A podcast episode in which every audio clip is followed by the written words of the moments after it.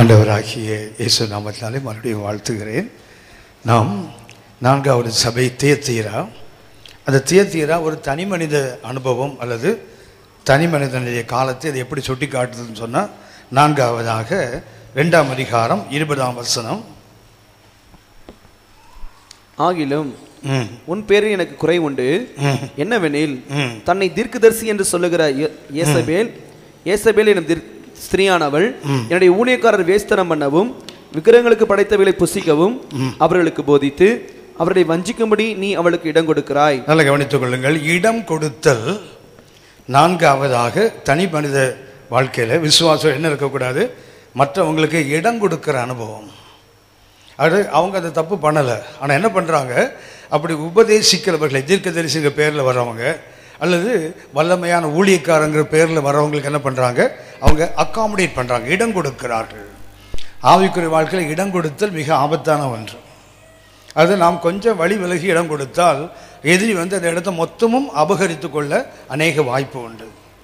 ஆகவே தனி மனித நோக்கத்தோடு சபைக்கு சொல்ல 4வது கருத்து என்ன, எந்த ஒரு சந்தர்ப்பத்திலும் வழி விலகி போகக்கூடாது. இதுதான் வழி, இதுதான் உண்மை, உங்களுக்கு தெரிந்த ஒன்று. ஏசாயா 35ஆம் அதிகாரம், ஏசாயா 35ஆம் அதிகாரம் 8ஆம் வசனம் வாசிங்க.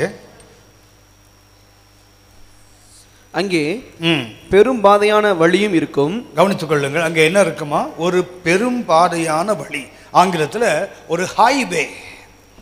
தேவன் தன் பிள்ளைகளுக்கு தன் சபைக்கு வைத்திருக்கிற வழி என்ன தெரியுங்களா, இடுக்கமான வாசல் வழியாக உட்பிரவேசிக்க வேண்டும். ஆனால் வழி பெரிய வழி, வாசல் தான் இடுக்கமான வாசலை தவிர வழி என்ன வழி தான், இது ஹைவே. பள்ளங்களை உயர்த்தி குன்றுகளை தாழ்த்தி நீதிமானுக்கு, பள்ளங்களை குன்றுகளை தாழ்த்தி பள்ளங்களை உயர்த்தி நீதிமானுக்கு ராஜபாதை, ஹைவே.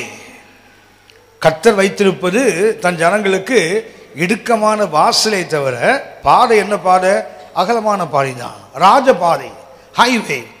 எந்த ஊருக்கு போனப்போ ராஜவீதின்னு ஒன்று இருக்கும் பாருங்களேன். ராஜவீதின்னா ராஜா போகிறதுக்கு அவர் ரதம் போகிறதுக்குன்னு தனியாக ஒன்று இருக்கும். இப்போ ரத வீதின்னு சில ஊரில் பார்த்தீங்கன்னா ரத வீதின்னு இருக்கும், சிலது ராஜவீதின்னு இருக்கும்.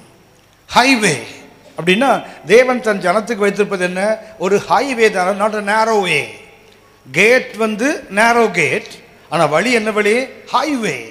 பள்ளங்களை உயர்த்துகிறார், குண்டுகளை தாழ்த்துகிறார், ஒரு ராஜபாதையை தான் சபைக்கு உருவாக்குகிறார். அங்கே ஒரு பெரும் பாறை உண்டாயிருக்கும், அது பரிசுத்த வழி என்னப்படும். வழிக்கு பேரே என்ன வழிதான் அப்படின்னா, நாம் இன்றைக்கு வழி விலகுகிறோம் என்றால் எதை விட்டு விலகிறோம் தெரியுங்களா, கர்த்தர் நமக்கு உருவாக்கிய ராஜபாதையை விட்டு நம்ம வழி விலகி போகிறோம். 2ஆவதாக அந்த வழிக்கு பேரே என்ன வழி, பரிசுத்த வழி. ஒரு தனி மனித நோக்கத்தோடு சபைக்கு சொல்லப்பட்ட கருத்து என்ன, எந்த ஒரு காலகட்டத்திலும் இடம் கொடுத்து விடாதே. அது துருபதேசங்களுக்கும் தேவையற்ற மனிதர்களுடைய பிரவேசத்துக்கும் ஆவிக்கிறவர்களுக்கு என்ன கூடாது, இடம் கிடையாது, இடம் கொடுக்கக்கூடாது.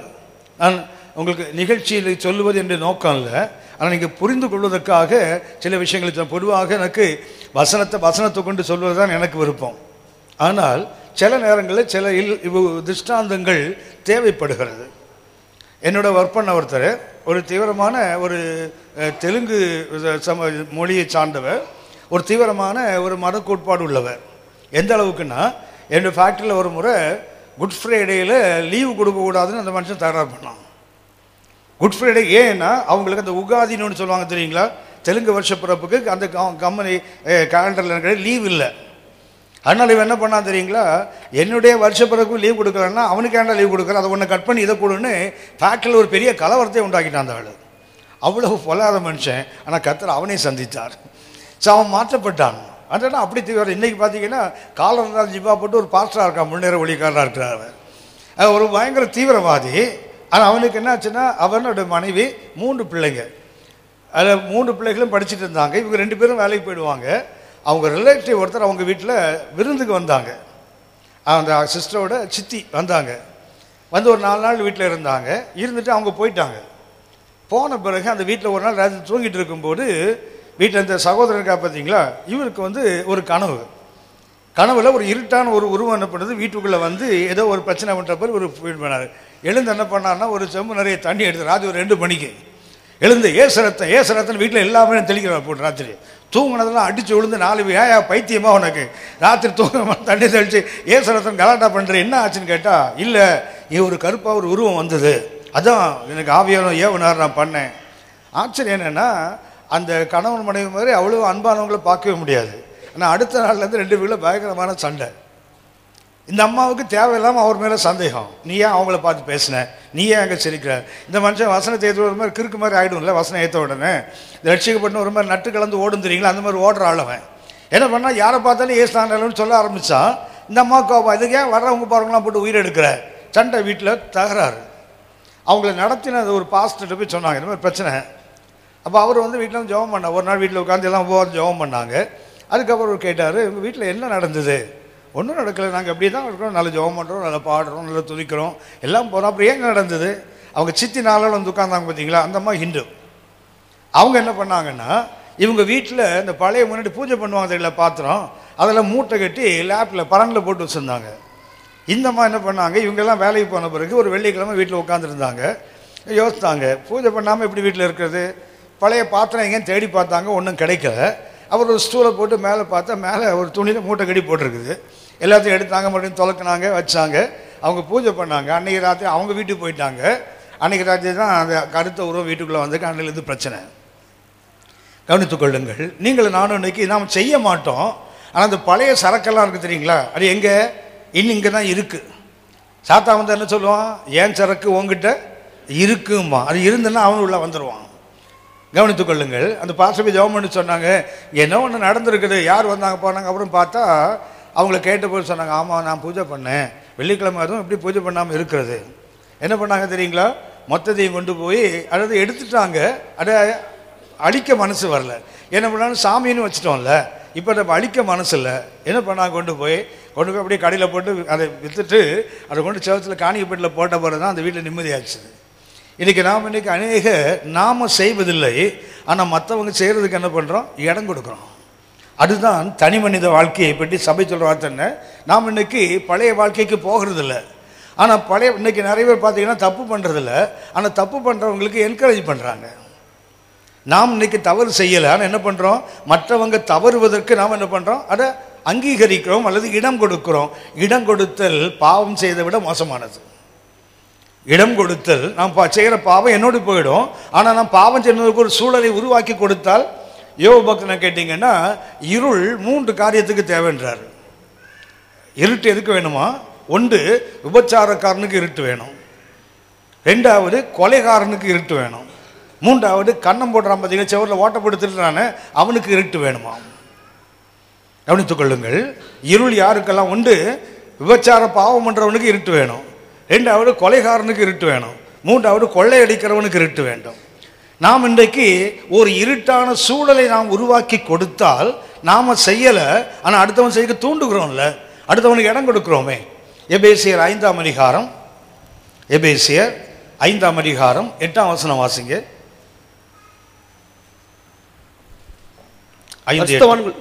பரிசுத்தவான்கள் எல்லாரிலும் எபேசியர் 5:8.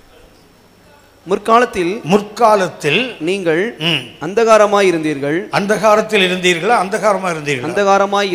கவனித்துக் கொள்ளுங்க, இருட்டில் இல்ல, எங்க இருந்து இருட்டாவே இருந்தோம். முன்னே நாம் இருளில் அல்ல. 1 பேதுரு 2:9 அந்தகாரத்திலிருந்து ஆச்சரியமான ஒளிகளுக்கு நாம் வரவழைக்கப்பட்டோம். அப்ப நம்ம எங்க இருந்தோம், அந்தகாரத்திலும் இருந்தோம், 2வது அந்தகாரமாகவும் இருந்தோம். அதாவது இருளில் இருக்கிறது ஒரு அனுபவம், இருளாக இருப்பது மற்றொரு அனுபவம். இருளில் இருந்தால் நாம் பாவம் செய்வோம், நாம் இருளாக இருந்தால் மற்றவன் பாவம் செய்வதற்கு அனுகூலமாக இருப்போம். அந்தகாரத்திலும் இருந்தோம், அந்தகாரமாகவும் இருந்தோம். அந்தகாரத்தில் இருந்தால் அந்தகாரத்தின் கிரியை நான் செய்துட்டு இருப்பேன். ஆனால் நானே அந்தகாரமாக இருந்தால், நான் சொன்னீங்களா 3 காரியத்துக்கு இருள் தேவை, நான் செய்ய மாட்டேன், என்ன பண்ணி மற்றவங்க செய்வதற்கு நான் என்கரேஜ் பண்ணுறவனாக இருப்பேன். சபைக்கு இல்லைன்னா தனி ஒரு மனிதனுக்கு சொல்வது என்ன, நீ இடம் கொடுத்து விடாதே, நீ பாவம் செய்யலை. இன்னைக்கு உங்களுக்கு தெரியும் தானே, ரோமர் 6:23 பாவத்தின் சம்பளம் மரணம். ரோமர் 8:6 மாம்ச சிந்தை மரணம். அப்படின்னா செயலுக்கும் எண்ணத்துக்கும் ஒரே தண்டனை கர்த்தருடைய பார்வையில். பாவத்தின் சம்பளம் மரணம் 6:23, ரோமர் 8. மாம்ச சிந்தையும் நாம் இன்னைக்கு நினைப்ப பாவம் செய்யலையே, ஆனால் பாவத்தை யோசிக்கிறோமே. நாம் இன்னைக்கு பாவம் செய்யலை, பாவம் செய்வதற்கு நாம் அனுமதி அளிக்கிறோமே. நாம் பாவம் செய்வதில்லை, பாவம் செய்வதுனா உற்சாகப்பட ஊக்கம் அளிக்கிறோமே. நிறைய சபைகளில் இந்த ஆண்டின்னு ஒன்று, ஆண்டி, சரி, இந்த ஆண்டி பண்டாரம் நிறைய எடுத்து தெரியுங்களா? இந்த ஆண்டிலாம் எப்படி தெரியுங்களா? இந்த ஆண்டிலாம் சும்மா இருக்காரு, சும்மா இருக்க ஒரு பையனை கூப்பிட்டு, டே என்னடா அந்த பொண்ணு ஒன்னே ஒரு மாதிரி பார்த்துட்டு இருக்கிறா, அது பாட்டு குழந்தை சந்தோஷமாக போயிட்டுருக்கோம். இந்த ஆண்டிக்கு பிடிச்ச, இந்த பண்டாரத்துக்கு பிடிச்ச கேடு என்ன பண்ண தெரியுங்களா?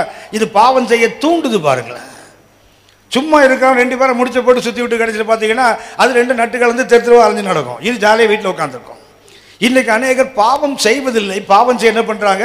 அது சபைகள் இன்றைக்கி நிறைய அப்படி ஒரு ஆவி சுற்றிக்கிட்டே இருக்குது. இந்த ஆண்டிகள், இந்த அங்கிள்லாம் நல்லவங்க. ஹலோ, நீங்கள் வேணா உங்களுக்கு நான் சொன்னது உங்களுக்கு ஒரு மாதிரி தோணுதில்ல, வேணா கேட்டு பாருங்கள். இந்த மருமகள் இருக்குல்ல, வீட்டில் இருக்கா மருமகள் வீட்டில் இருக்குல்ல, எந்த மருமகிட்ட கேட்டு பாருங்கள். உங்கள் மாமனார் இருக்குல்ல, தங்கம் என் மாமனார்னு, என் மாமியார் பேய்னு சொல்லுமா இல்லையா? ஹலோ, ஏன் தெரியுங்களா? வீட்டில் ஒரு மாதிரி டென்சிவாக வரும்போது மாமனார் என்ன பண்ணுவார் தெரியுங்களா? சட்டை எடுத்து போடுவார், செருப்பு மாட்டுவார், வெளியே போயிடுவார். எங்கள் பஸ் ஸ்டாண்டு இருக்க அவர் பார்க்கில் உட்காந்துட்டு 4 மணி நேரம் கழிச்சு விடுவார். இந்த மாமியார் இருக்குத வெளியே போகாது, வீட்டில் உட்காந்து சண்டை இழுக்கும். பாருங்களேன், வம்பு இழுத்துக்கிட்டே இருக்கும். அதனால் மாமியார் யார் பேய், மாமனார் யார் ஜென்டில்மேன், அப்பப்போ ஒதுங்கிடுவார் ஆள். ஆனால் தான் சொன்னேன் அங்கிள்லாம் நல்லவங்க. இந்த ஆண்டிங்க இருக்குத பண்டாரங்க பொல்லாத பண்டாரம் ஒன்றும் இது, ஆண்டி பண்டாரம் நல்லா தான் பேர் வச்சான் நம்ம ஊரில். இவங்க பாவம் செய்வதில்லை, பாவம் செய்கிற ஒரு சூழலை உருவாக்கி தரான். பாருங்க, தேவையில்லாத ஒரு பையனையும் பொண்ணையும் நான் ஏன் வீட்டில் விட்டு உட்காரிச்சு பேச வைக்கணும்? 2 பேரும் வந்து சேர்ந்து வருவதற்கு நான் ஏன் ஒரு இடத்த கொடுக்கணும்? நான் ஏன் இப்படி ஒரு சந்தர்ப்பத்தை உருவாக்கி தரணும்? கொஞ்சம் யோசிக்க வேண்டாம். நாம் இன்றைக்கு இடம் கொடுக்கணும், பாவம் செய்வதில்லை. பாவம் செய்வதற்கு என்ன செய்கிறோம்? ஒரு சூழலை உருவாக்கி கொடுத்தால் அது சபைக்கு கத்தக்கூடிய எச்சரிக்கை. நீ வழி விலகி போகிற விக்கிரகங்களுக்கு படைச்சதை வேஸ்ட் பண்ணி நீ சாப்பிடல, ஆனால் சாப்பிடலான்னு போடிக்கிறவனுக்கு நீ என்ன பண்ற? இடம் கொடுக்கிறாய். நாம் இன்னைக்கு தப்பு செய்கிறவங்க மிக குறைவு, ஆனால் தப்பு செய்கிறவங்களுக்கு அங்கீகாரம் கொடுப்பது அதிகம். 5வது ஒன்றை சுட்டி காட்டுகிறேன். அந்த தனி மனித நோக்கத்தில் சபைக்கு சொல்லப்பட்ட 5வது சர்தை. இந்த சர்தைக்கு சொல்லப்படுற கருத்தை பாருங்க, 3:1. சர்தை சபையின் தூதனுக்கு நீ எழுத வேண்டியது என்னவெனில், தேவனுடைய 7 ஆவிகளையும் 7 நட்சத்திரங்களையும் உடையவர் சொல்லுகிறதாவது, உன் கிரியைகளை அறிந்திருக்கிறேன், நீ உயிருள்ளவன் என்று பெயர் கொண்டிருந்தும் செத்தவனாய் இருக்கிறாய். கவனித்துக் கொள்ளுங்கள், பேர் வாங்கிட்டாங்க. என்ன பேர் வாங்கிட்டாங்க? உயிர் உள்ளவன். நீ நிறைய விசுவாசியாரே கர்த்தருக்குள் வாழ்கிறவன். பாட்டு பாடும், அப்பா பாட்டு பாடுவோம், கிறிஸ்துவுக்குள் வாழும் எனக்கு. எப்போதாவது வெற்றி உண்டுமா? எப்போதும் வெற்றி உண்டுமா? இது எப்போதுமே வெற்றி இல்லை நிறைய பேருக்கு, எப்போதுமே வெற்றி இல்லை நிறைய பேருக்கு. ஆனால் என்ன பண்ணுறோம்? கிறிஸ்துவுக்குள் வாழ்கிறன்னு சொல்கிறோம் இல்லையா? சர்தை சபைக்கு என்ன சொல்கிறாரு? நீ உயிருள்ளவன் என்று பேர் பெற்றிருக்கிறாய், ஆனால் கிரியைகளில் செத்தவன். கர்த்தம் என்ன? பேர் பெற்றால் கிரியைகள் எப்படி இருக்கணும்? நற்கிரியைகளாக இருக்க வேண்டும். வாழ்க்கையில் அந்த சீர்திருத்தத்துக்கு அர்த்தம் என்ன தெரியுங்களா? நற்கிரியை செய்கிறவன்.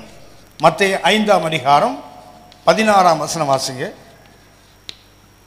மத்தேயு 5:16.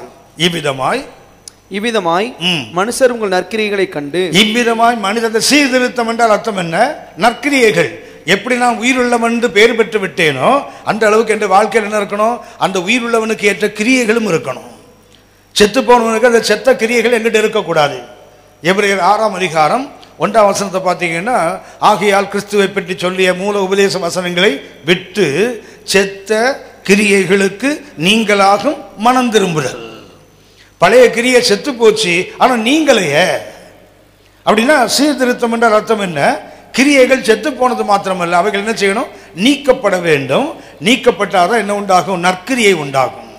அந்த உங்கள் இவ்விடமாய் உங்கள் நற்கிரிகளை கண்டு பரலோகத்தில் இருக்கிற உங்கள் பிதாவே மனிதர் மகிமைப்படுத்தும்படி உங்கள் கிரியைகள் அவருக்கு முன்பு வெளியரங்கமாக இருக்கட்டும்.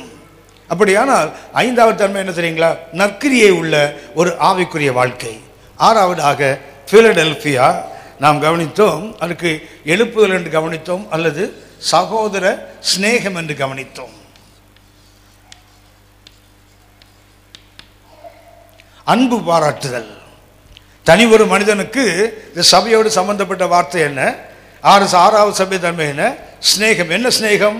சகோதர ஸ்நேகம்.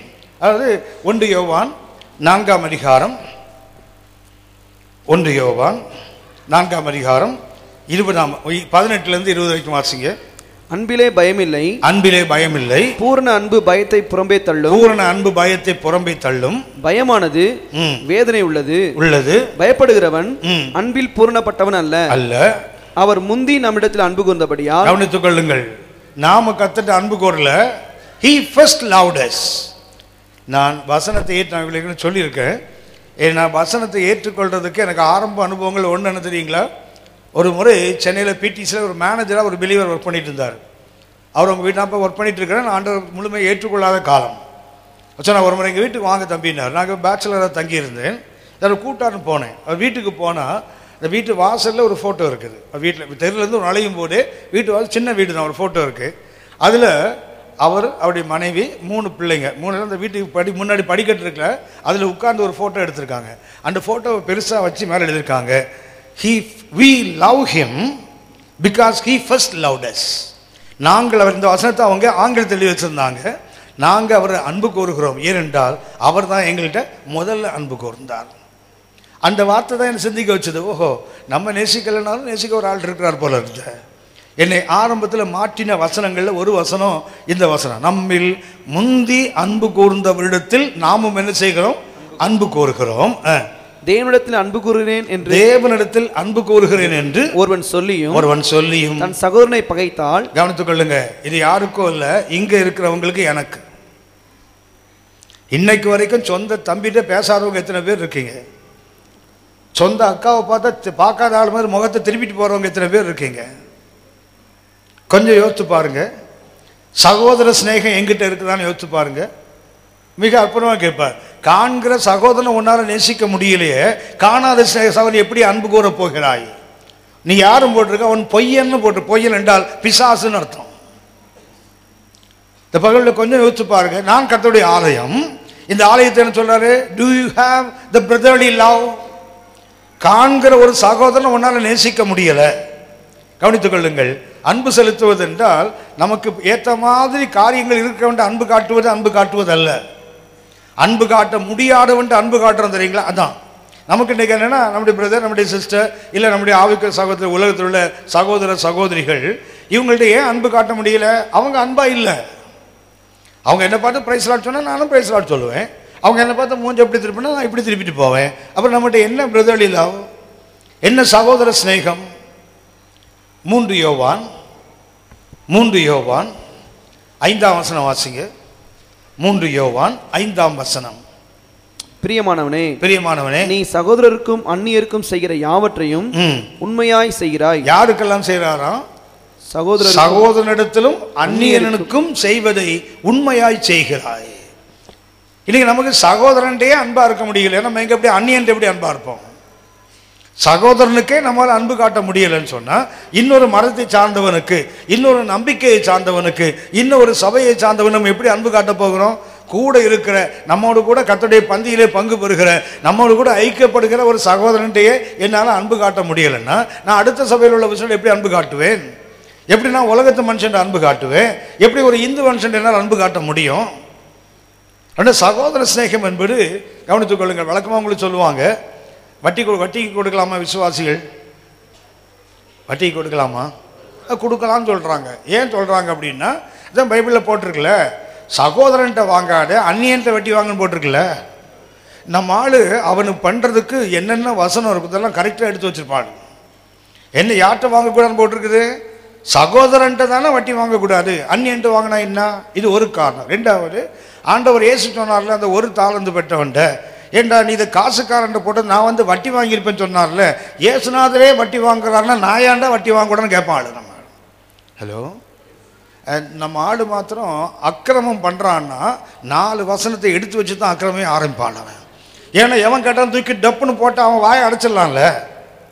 உங்களுக்கு தெரியுமே, பைபிளில் ஆண்டவர் இயேசுலேருந்து நிறைய பேர் கப்பலில் ட்ராவல் பண்ணியிருக்காங்கல்ல, பண்ணாங்களா? ஒருத்தர் கூட டிக்கெட் வாங்கிட்டு போனான்னு போடல, யோனா ஒருத்தன் தான் டிக்கெட் வாங்கிட்டு போயிருக்கிறான். அப்படின்னா இடக்கு மடக்க போகிறவன் கரெக்டாக டிக்கெட்டோடு தான் போவான். ஏன்னா எப்படி தூக்கி சண்டை போடும்போது டிக்கெட் இருந்தா இருக்குப்பா, நான் ஓசியில் வரலன்னு சொல்லலாம்ல. ஆண்டவர் கூட டிக்கெட் கொடுத்து போனான்னு பைபிளில் போடலை. ஆனால் யோனா ஒருத்தன் தான் கூலி கொடுத்து படகுல போனானா. அக்கிரமம் பண்ணுற விசுவாசி அத்தனை பேரும் வசனத்தை எடுத்து வச்சு தான் வேலையே ஸ்டார்ட் பண்ணுவான். ஏன்னா அவனுக்கு தெரியும் எப்படி இருந்தாலும் கேட்பானுங்க. ஒரு வசனத்தை தூக்கி போட்டுட்டா நல்லா கவனித்துக் கொள்ளுங்கள். ஒரு சகோதரனை என்னால் அன்பு பாராட்ட முடியலைன்னா நான் அப்படின்னா நான் ஒரு சபை என்று சொல்லப்படுவதுக்கு என்கிட்ட அந்த தன்மைகள் இல்லை. காண்கிற சகோதரனை நேசிக்க முடியலை, காணாத இறைவன் எப்படி அன்பு கூற போகிறேன்? சென்னையில் ஒரு முறை ஒரு ஊழியத்தில் பேச வேண்டிய அவசியம் இருந்தது. திடீர்னு புயல் போல் ஒரு ஊழியக்காரர் உள்ளே வந்துட்டார். அப்போ அவங்க சொன்னாங்க, அண்ணே அவர் வந்துட்டாருனே சந்தோஷமாக பேசிட்டோம். எனக்கு இந்த மாதிரி நான் பேசுகிற நேரத்தில் யாராவது வந்து வாய்ப்பை தட்டி போயிடுச்சாங்கன்னா அவ்வாடான்னு ஒரு பெருமூச்சு விடுவேன், பொழைச்சண்டா நான் தப்புனேன்னு கொஞ்சம் சந்தோஷமாக ஒடுங்கிடுவேன். அவர் பேசும்போது அவர் சொன்னார், நான் வீட்டிலிருந்து புறப்பட்டால் காரில் ஏறாத்திரிங்களா ஊழியக்காரர், வழியில் எங்கேயுமே ஒரு டீ கூட கிடைப்பதற்கு நாங்கள் மாட்டேன். ஏன்னா நான் எந்த ஊழியத்துக்கு போனால் அது சிந்தையோடு தான் போவேன். எங்கே போனாலும் சரி முதல்ல ஜெவம் ஆண்டர்கிட்ட கேட்பானே, நான் போகவா வேணாமா? ஆண்டர் சொல்லுவாராம், போனால் தான் போவான், இல்லைன்னா போக மாட்டாராம். இப்படி அவர் தன்னை பற்றி பேசிட்டு இருக்கும்போது ஒன்று சொன்னார். ஒரு முறை அவருடைய அண்ணனோட மகளுக்கு கல்யாணம், அவருடைய ஊழியக்காடு அண்ணன் பொண்ணுக்கு கல்யாணம். அதுக்கு ஆண்டர் போய் கேட்ட, ஆண்டர் போகலாமா? ஆண்டு போகாதுன்னு சொன்னாராம். ஹலோ, ஆண்டவர் சொன்னாராம், உங்கள் அண்ணன் பொண்ணு கல்யாணத்துக்கு நீ என்ன செய்யாத. நான் சொன்னேன், அது பழனி ஆண்டவராக இருக்கும், ஏசு ஆண்டவராக இருக்க மாட்டாருன்னு. இல்லை, சொந்த சகோதரனுடைய மகள் கல்யாணத்துக்கு அண்ணன் கர்த்தர் போகாதுன்னு சொன்னான்னா இந்த வசனம் பொய் இல்லை. காண்கிற சகோதரன் உனக்கு நேசிக்க முடியலைன்னா காணாத இடம் எப்படி அன்புக்குறோன்னு கேட்ட ஆண்டவன் சொந்த சகோதரன். ஒருவேளை அவன் அக்கிரமம் பண்ணுறவன் இல்லை அநியாயம் ஒரு திருமணம் பண்ணான்னா தட் டிஃப்ரெண்ட். ஒரு நல்ல ஆவிக்குரிய சூழலில் அந்த திருமணம் நடக்குது. கர்த்தர் போகாதுன்னு சொன்னார், நான் போக இருந்து விட்டேன், நான் எப்போதும் ஆவியான சத்தத்துக்கு கீழ்ப்படுகிறேன்னார். அவர் அந்த பிரசங்கத்தை நிறைய சொன்னார். அவரை பற்றி நிறைய பேர் அவங்கள பற்றி தான் பேசிகிட்டே இருப்பாங்க பிரசங்கத்தில். அவர் சொன்னார், ஒரு முறை அவர் ஒரு கூட்டத்துக்கு போயிட்டே இருக்கும்போது சும்மா அப்படி கேஷுவலாக கார்லேருந்து பார்த்தாராம். அங்கே ஒரு சினிமா போஸ்டர் ஒட்டி இருந்தாராம். அதை பார்த்த உடனே இவருக்கு மனசுக்குள்ள கொஞ்சம் குற்ற உணர்வு வந்துச்சான். உடனே ஆவியானவர் சொன்னாராம், திரும்பி வீட்டுக்கு போடா, இன்றைக்கி நீ கன்வென்ஷன் பேச உனக்கு தகுதி இல்லை, ஏன்னா நீ ஒரு சினிமா போஸ்டரை பார்த்துட்ட, வீட்டுக்கு போடான்னு சொன்னாராம். அது ஆண்டவரே அங்கே எல்லாம் காத்துட்ருப்பாங்க, ஆண்டவரே ஆவியானவர் சவுக்கில் அடித்தாராம், போடா திரும்பி அப்படின்னு. உடனே இவர் போயிட்டாராம். என்கிட்ட பக்கத்தில் பாசனை கேட்டார், பிரதர் ஆண்டவர் சவுக்கில் கூட அடிப்பார், ஆவியானவர் சவுக்கில் அடிப்பாரா? கீழ்பட்டு நான் சொன்னேன், இந்த படியாட மாட்டுக்கு அடித்தா தான் புரியும், சில மாட்டுக்கு சொன்னாலே கீழ்ப்படிஞ்சிடும், சில எருவு மாடு இருக்குது உணர்வு இல்லாத மாடு அடித்து தான் ஆவியானவர் திருத்து வர்றார், என்ன பண்ணுறது? அவரே சொல்கிறாரு, நான் படியாத மாடு எருமை அடிக்கிற மாதிரி அடித்து தான் நான் போனார்னு சொல்கிறார்ல.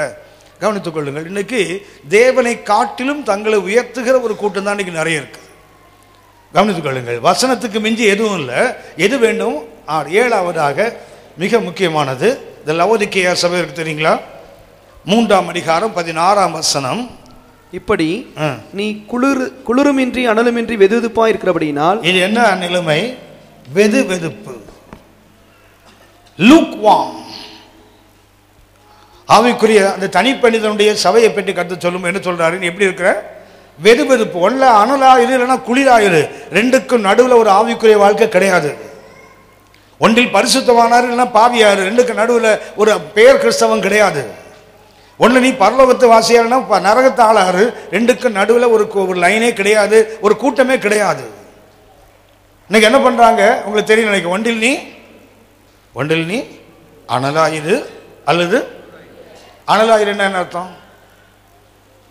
நான் பின்னாடி சபைகளை போய் நாம் கவனிப்போம், 7 சபையும் நாம் கவனிப்போம். இது அவங்களுக்கு அறிமுகமான சபையில் எடுத்துகிட்டு வரேன், அதை ஒவ்வொரு சபையும் நம்ம பின்னாடி கண்டிப்பாக கவனிப்போம். அதில் அந்த வெதுவெடுப்பு இந்த அந்த அனலுக்கு அர்த்தம் என்ன தெரியுங்களா? பாயிலிங் பாயிண்ட்னு அர்த்தம். அனல் என்பதுக்கு அர்த்தம் என்ன? கொதிநிலை.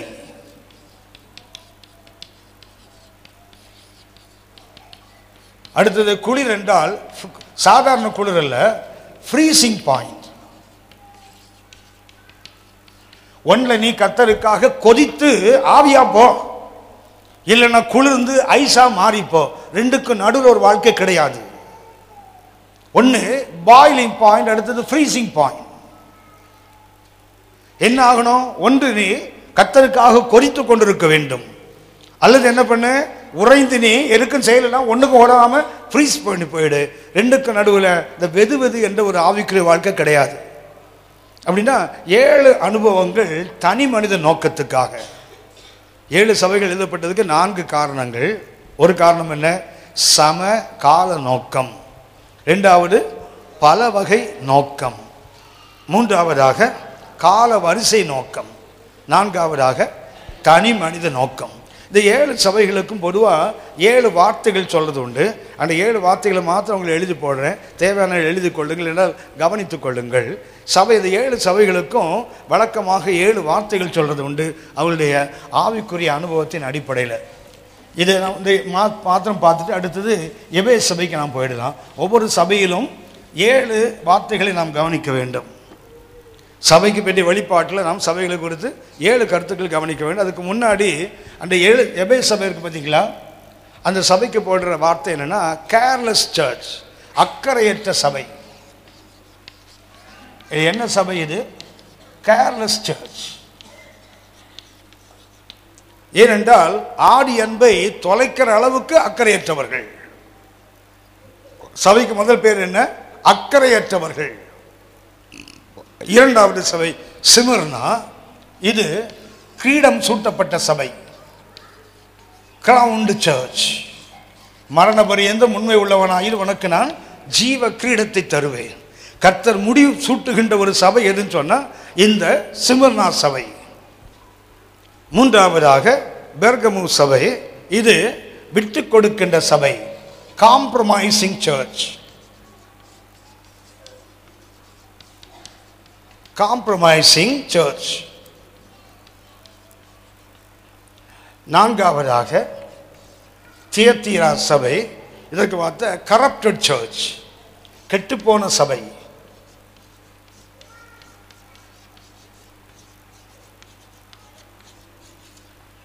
ஐந்தாவதாக சர்தை சபை, இந்த சபை கம்ஃபர்டபுள் சர்ச்.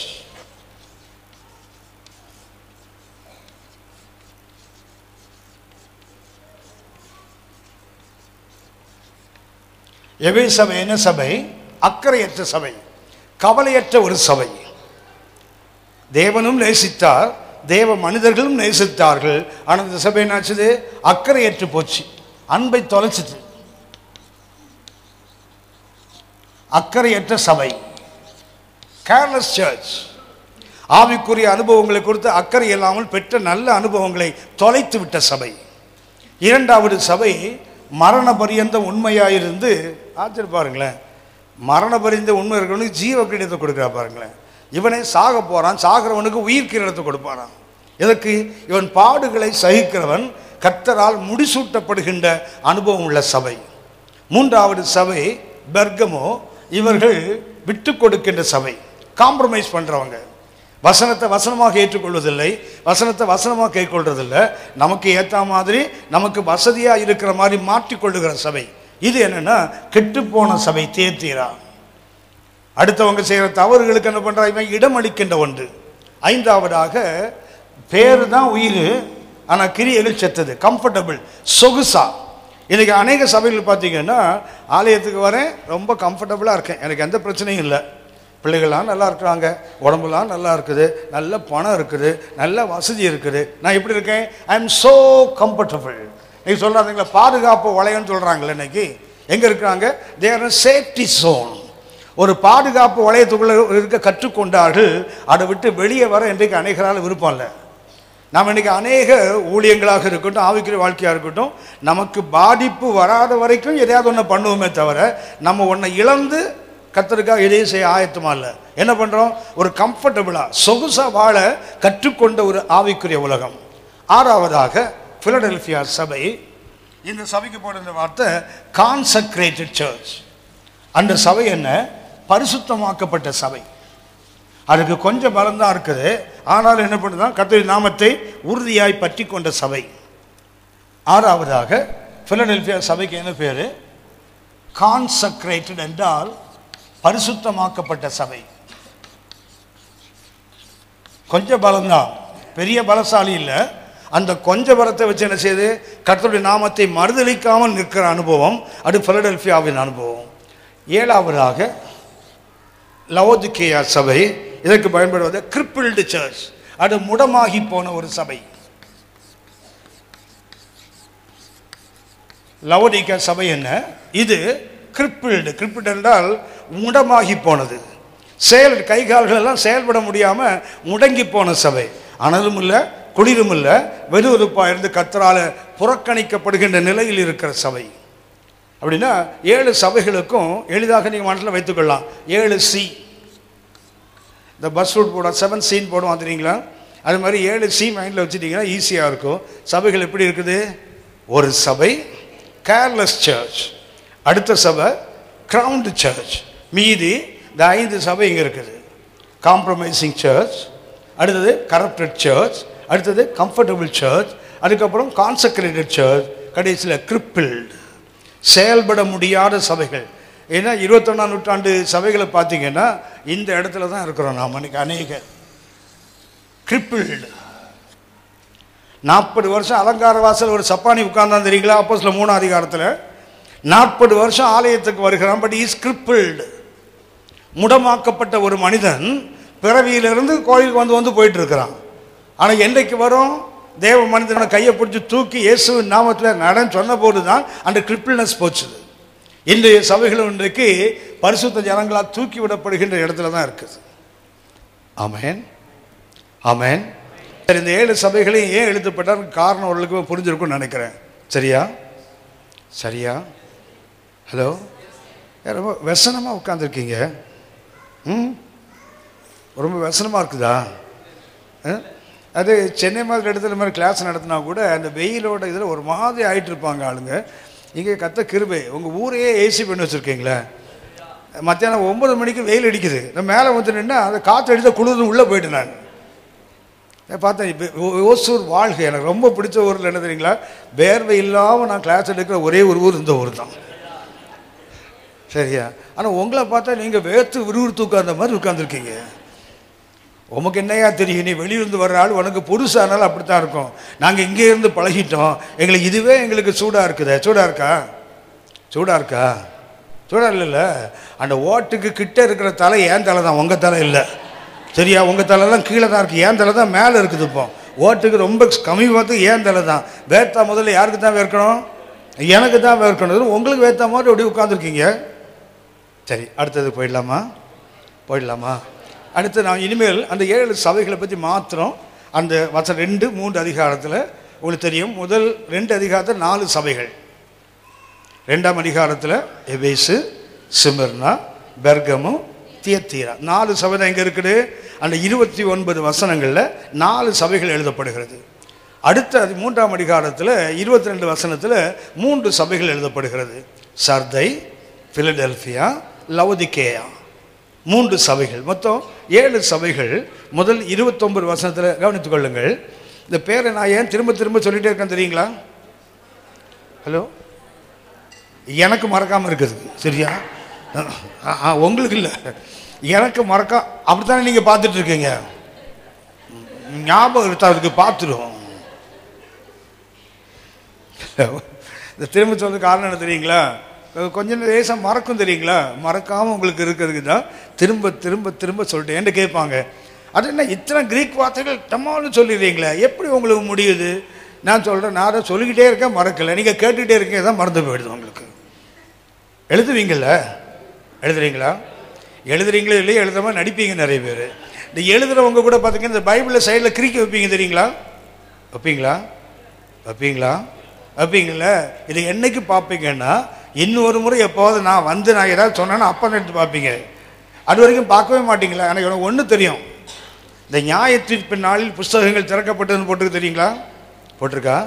போட்டிருக்கு. அது எதுவும் திறக்கப்படும். நீங்கள் இப்போ பைபிள் ஸ்டடிக்கு நோட் எழுதுறீங்களா, இதுவும் திறக்கப்படும். பைபிளில் போட்டிருக்கு, அவைகளில் எழுதினவைகளின்படியே அவர்கள் நியாயத்திற்கு அடைந்தாங்கன்னு போட்டிருக்குது. அதுக்கு தான் நாங்கள் எழுதலை. எங்களுக்கு தெரியாதா இப்படி எழுதுனா நாங்கள் மாட்டிப்போம், தெரியாதா? அதுதான் நாங்கள் எழுதுறதே இல்லை. யாராவது எழுதி எப்படின்னா வம்புல மாட்டிக்கிட்டோம் நாங்கள். அதுங்க யாருமே, நான் நிறைய மாட்டுவேன், நான் நிறைய எழுதி எழுதி வைப்பேன். அதில் மாற்ற முதல் ஆள் யார் தெரியுங்களா? நான் சொன்னேன்னு வெயிலுக்கு மாத்திரம் என் தலை மேலே இல்லை, கத்தடு கோபம் போதாலும் முதல்ல நான் தான் அடி வாங்குவேன். நான் தான் உயரத்தில் நிற்கிறப்போ என் தலை தான் வந்த முதல் அடி எனக்கு தான். அப்படித்தானே வசனம் சொல்லுது, அதிக ஆக்கினை அடைவோம் என்று அநேகர் உங்களில் பாஸ்டர் இல்லை டீச்சராக இருப்பீர்களாக. ஆனால் தான் பாஸ்டர்ஸ்லாம் பொழைச்சிட்டாங்க. இதில் யார் மாட்டிப்பாங்க? என்ன மாதிரி டீச்சர் தான் மாட்டிப்பான். ஏன்னா அதிக ஆக்கினை யாருக்கு? பாற்று பிரச்சனை இல்லை, கர்த்த சமூகத்தில் காத்திருப்பாங்க. கர்த்தர் ஒரு கருத்தை சொன்னாங்கன்னா அப்படியே ஜனங்களுக்குள்ளே கொண்டு போயிடுவாங்க, வேலை முடிஞ்சு போச்சு. எங்களுக்கு தான் என்ன பண்ணுவீங்களா, அந்த விளைஞ்சி விளைஞ்சி இது இப்படி அது அப்படி இது அப்படி சொல்கிறேன் தெரியுங்களா. ஆண்டவர் கேட்பார், உனக்கு தான் இவ்வளவு தெரியுது இல்லை, போடுறான் அடி நாலு. இவனுக்கு நிறைய தெரிஞ்சிருக்குது. நான் உங்களுக்கு சொல்லியிருக்கேனே, நான் மீட்கப்பட்ட காலத்தில் ஆரம்ப நாட்களில் என் ஒய்ஃப் வந்து என்னை பார்த்தா ஒரு மிரண்டுவே பார்ப்பா. அப்படியே ஏன் பார்ப்பான்னா, அவளுக்கு தெரிஞ்சு போச்சு இவன் பரலோகம் போயிடுவான்டா, நமக்கு ஆபத்துன்னு தெரிஞ்சு போச்சு அவளுக்கு. ஒரு நாள் சொன்னால், நீங்கள் பரலோகம் போயிடுவீங்க போல இருக்குதே. ஆச்சா, அதில் என்ன சந்தேகம்? ஒரே ஒருத்தன் தாம்பரத்தில் போனாலும் அது நான் தான் போவேன். ஒன்று ஒய்ஃப் சொல்லுவேன், அப்படின்னா நான் ஆடு உனக்கு ஆண்டவருக்குள்ளது. ஆச்சா, நான் காலை பிடிச்சிட்டனால நான் மேலே வந்துடுவேன் அப்படிம்பா. இது எப்படின்னா கிமு அழகாக ரட்சிக்கப்பட்ட காலத்தில். சமீபத்தில் ஒரு 2-3 மாதத்துக்கு முன்னாடி பேசிட்டு இருக்கும்போது கேட்டால், அம்மா இந்த ஓடி ஊழியம் பண்ணுறீங்களே, நமக்கு பிள்ளைங்க இல்லையே, இதுக்கப்புறம் இந்த ஊழியத்தை யார் செய்வாங்க? நான் சொன்னேன், வீட்டில் இருந்தால் 1-2 தான் இருக்கும், தமிழ்நாடு முழுவதும் நிறைய பிள்ளைங்க இருக்குது, எல்லாம் அங்கங்கே ஊழியம் பண்ணுவாங்க, நம்ம சந்ததி முழுவதும் சபைகளில் தான் இருக்குது, ஊழியம் நடக்கும் அப்படின்னு உன்னை அடுத்தது சொன்னேன். அப்படியா, பரவாயில்ல, ஆனால் நீங்கள் பரலோகம் போகிறது கஷ்டம்டா. என்னடா இது கடையே மாறுது. முதல்ல நான் போயிடுவேன்னு பயந்தவ இப்போ தெனாவிட்ட பாருங்களேன். என்ன சொல்லணும்னா, நீங்கள் போகிறது கஷ்டம், நான் ஈஸியாக போயிடுவேன்னா எப்படின்னு கேட்டேன். எனக்கு கொஞ்சம் தெரியும், நான் அதுக்கு உண்மையாக இருக்கிறேன், டப்புன்னு பரலகம் போயிடுவேன். உங்களுக்கு நிறைய தெரியுது, நீங்கள் நிறைய தவறதுக்கு வாய்ப்பு இருக்குது, அதனால் பரலகம் வர்றதுக்கு வாய்ப்பு ரொம்ப குறைவு. இனிமேலாவது யாரும் திடீர்னு பைபிள் டீச்சர் ஆக மாட்டீங்கன்னு நம்புகிறேன். சரியா, எனக்கு ஏற்கனவே அந்த முடிவில் தான் இருக்கிறோம். இப்போ சொல்லிட்டீங்கள, அதையே நாங்கள் காப்பாற்றிக்கிறோம். கவனித்துக் கொள்ளுங்கள், வேதத்தை போதிக்கணும், அதுக்கு உண்மையாக இருக்கணும். ஆமேன். வசனத்தை போதிக்கணும், அதுக்கு என்ன? அந்த போதிக்கிற வசனத்துக்கு எதை நம்ம போதிக்கிறோமோ அது நம்ம வாழ்க்கையில் அனுபவமாக இருக்கணும். ஒரு வேளை அனுபவம் இல்லாத ஒன்றை கற்று பேச வச்சாருன்னா அந்த நொடிப்பொழுதுலேருந்து அதை அனுபவத்தில் கொண்டு வர முயற்சி செய்ய வேண்டும். அதனால் எனக்கு தெரிந்து இன்றைக்கி தமிழ்நாட்டில் பிரசங்கம் பண்ணுறவங்க நிறைய பேர் இருக்காங்க, வேதத்தை போதிக்கிறவங்க ரொம்ப கொஞ்சம்.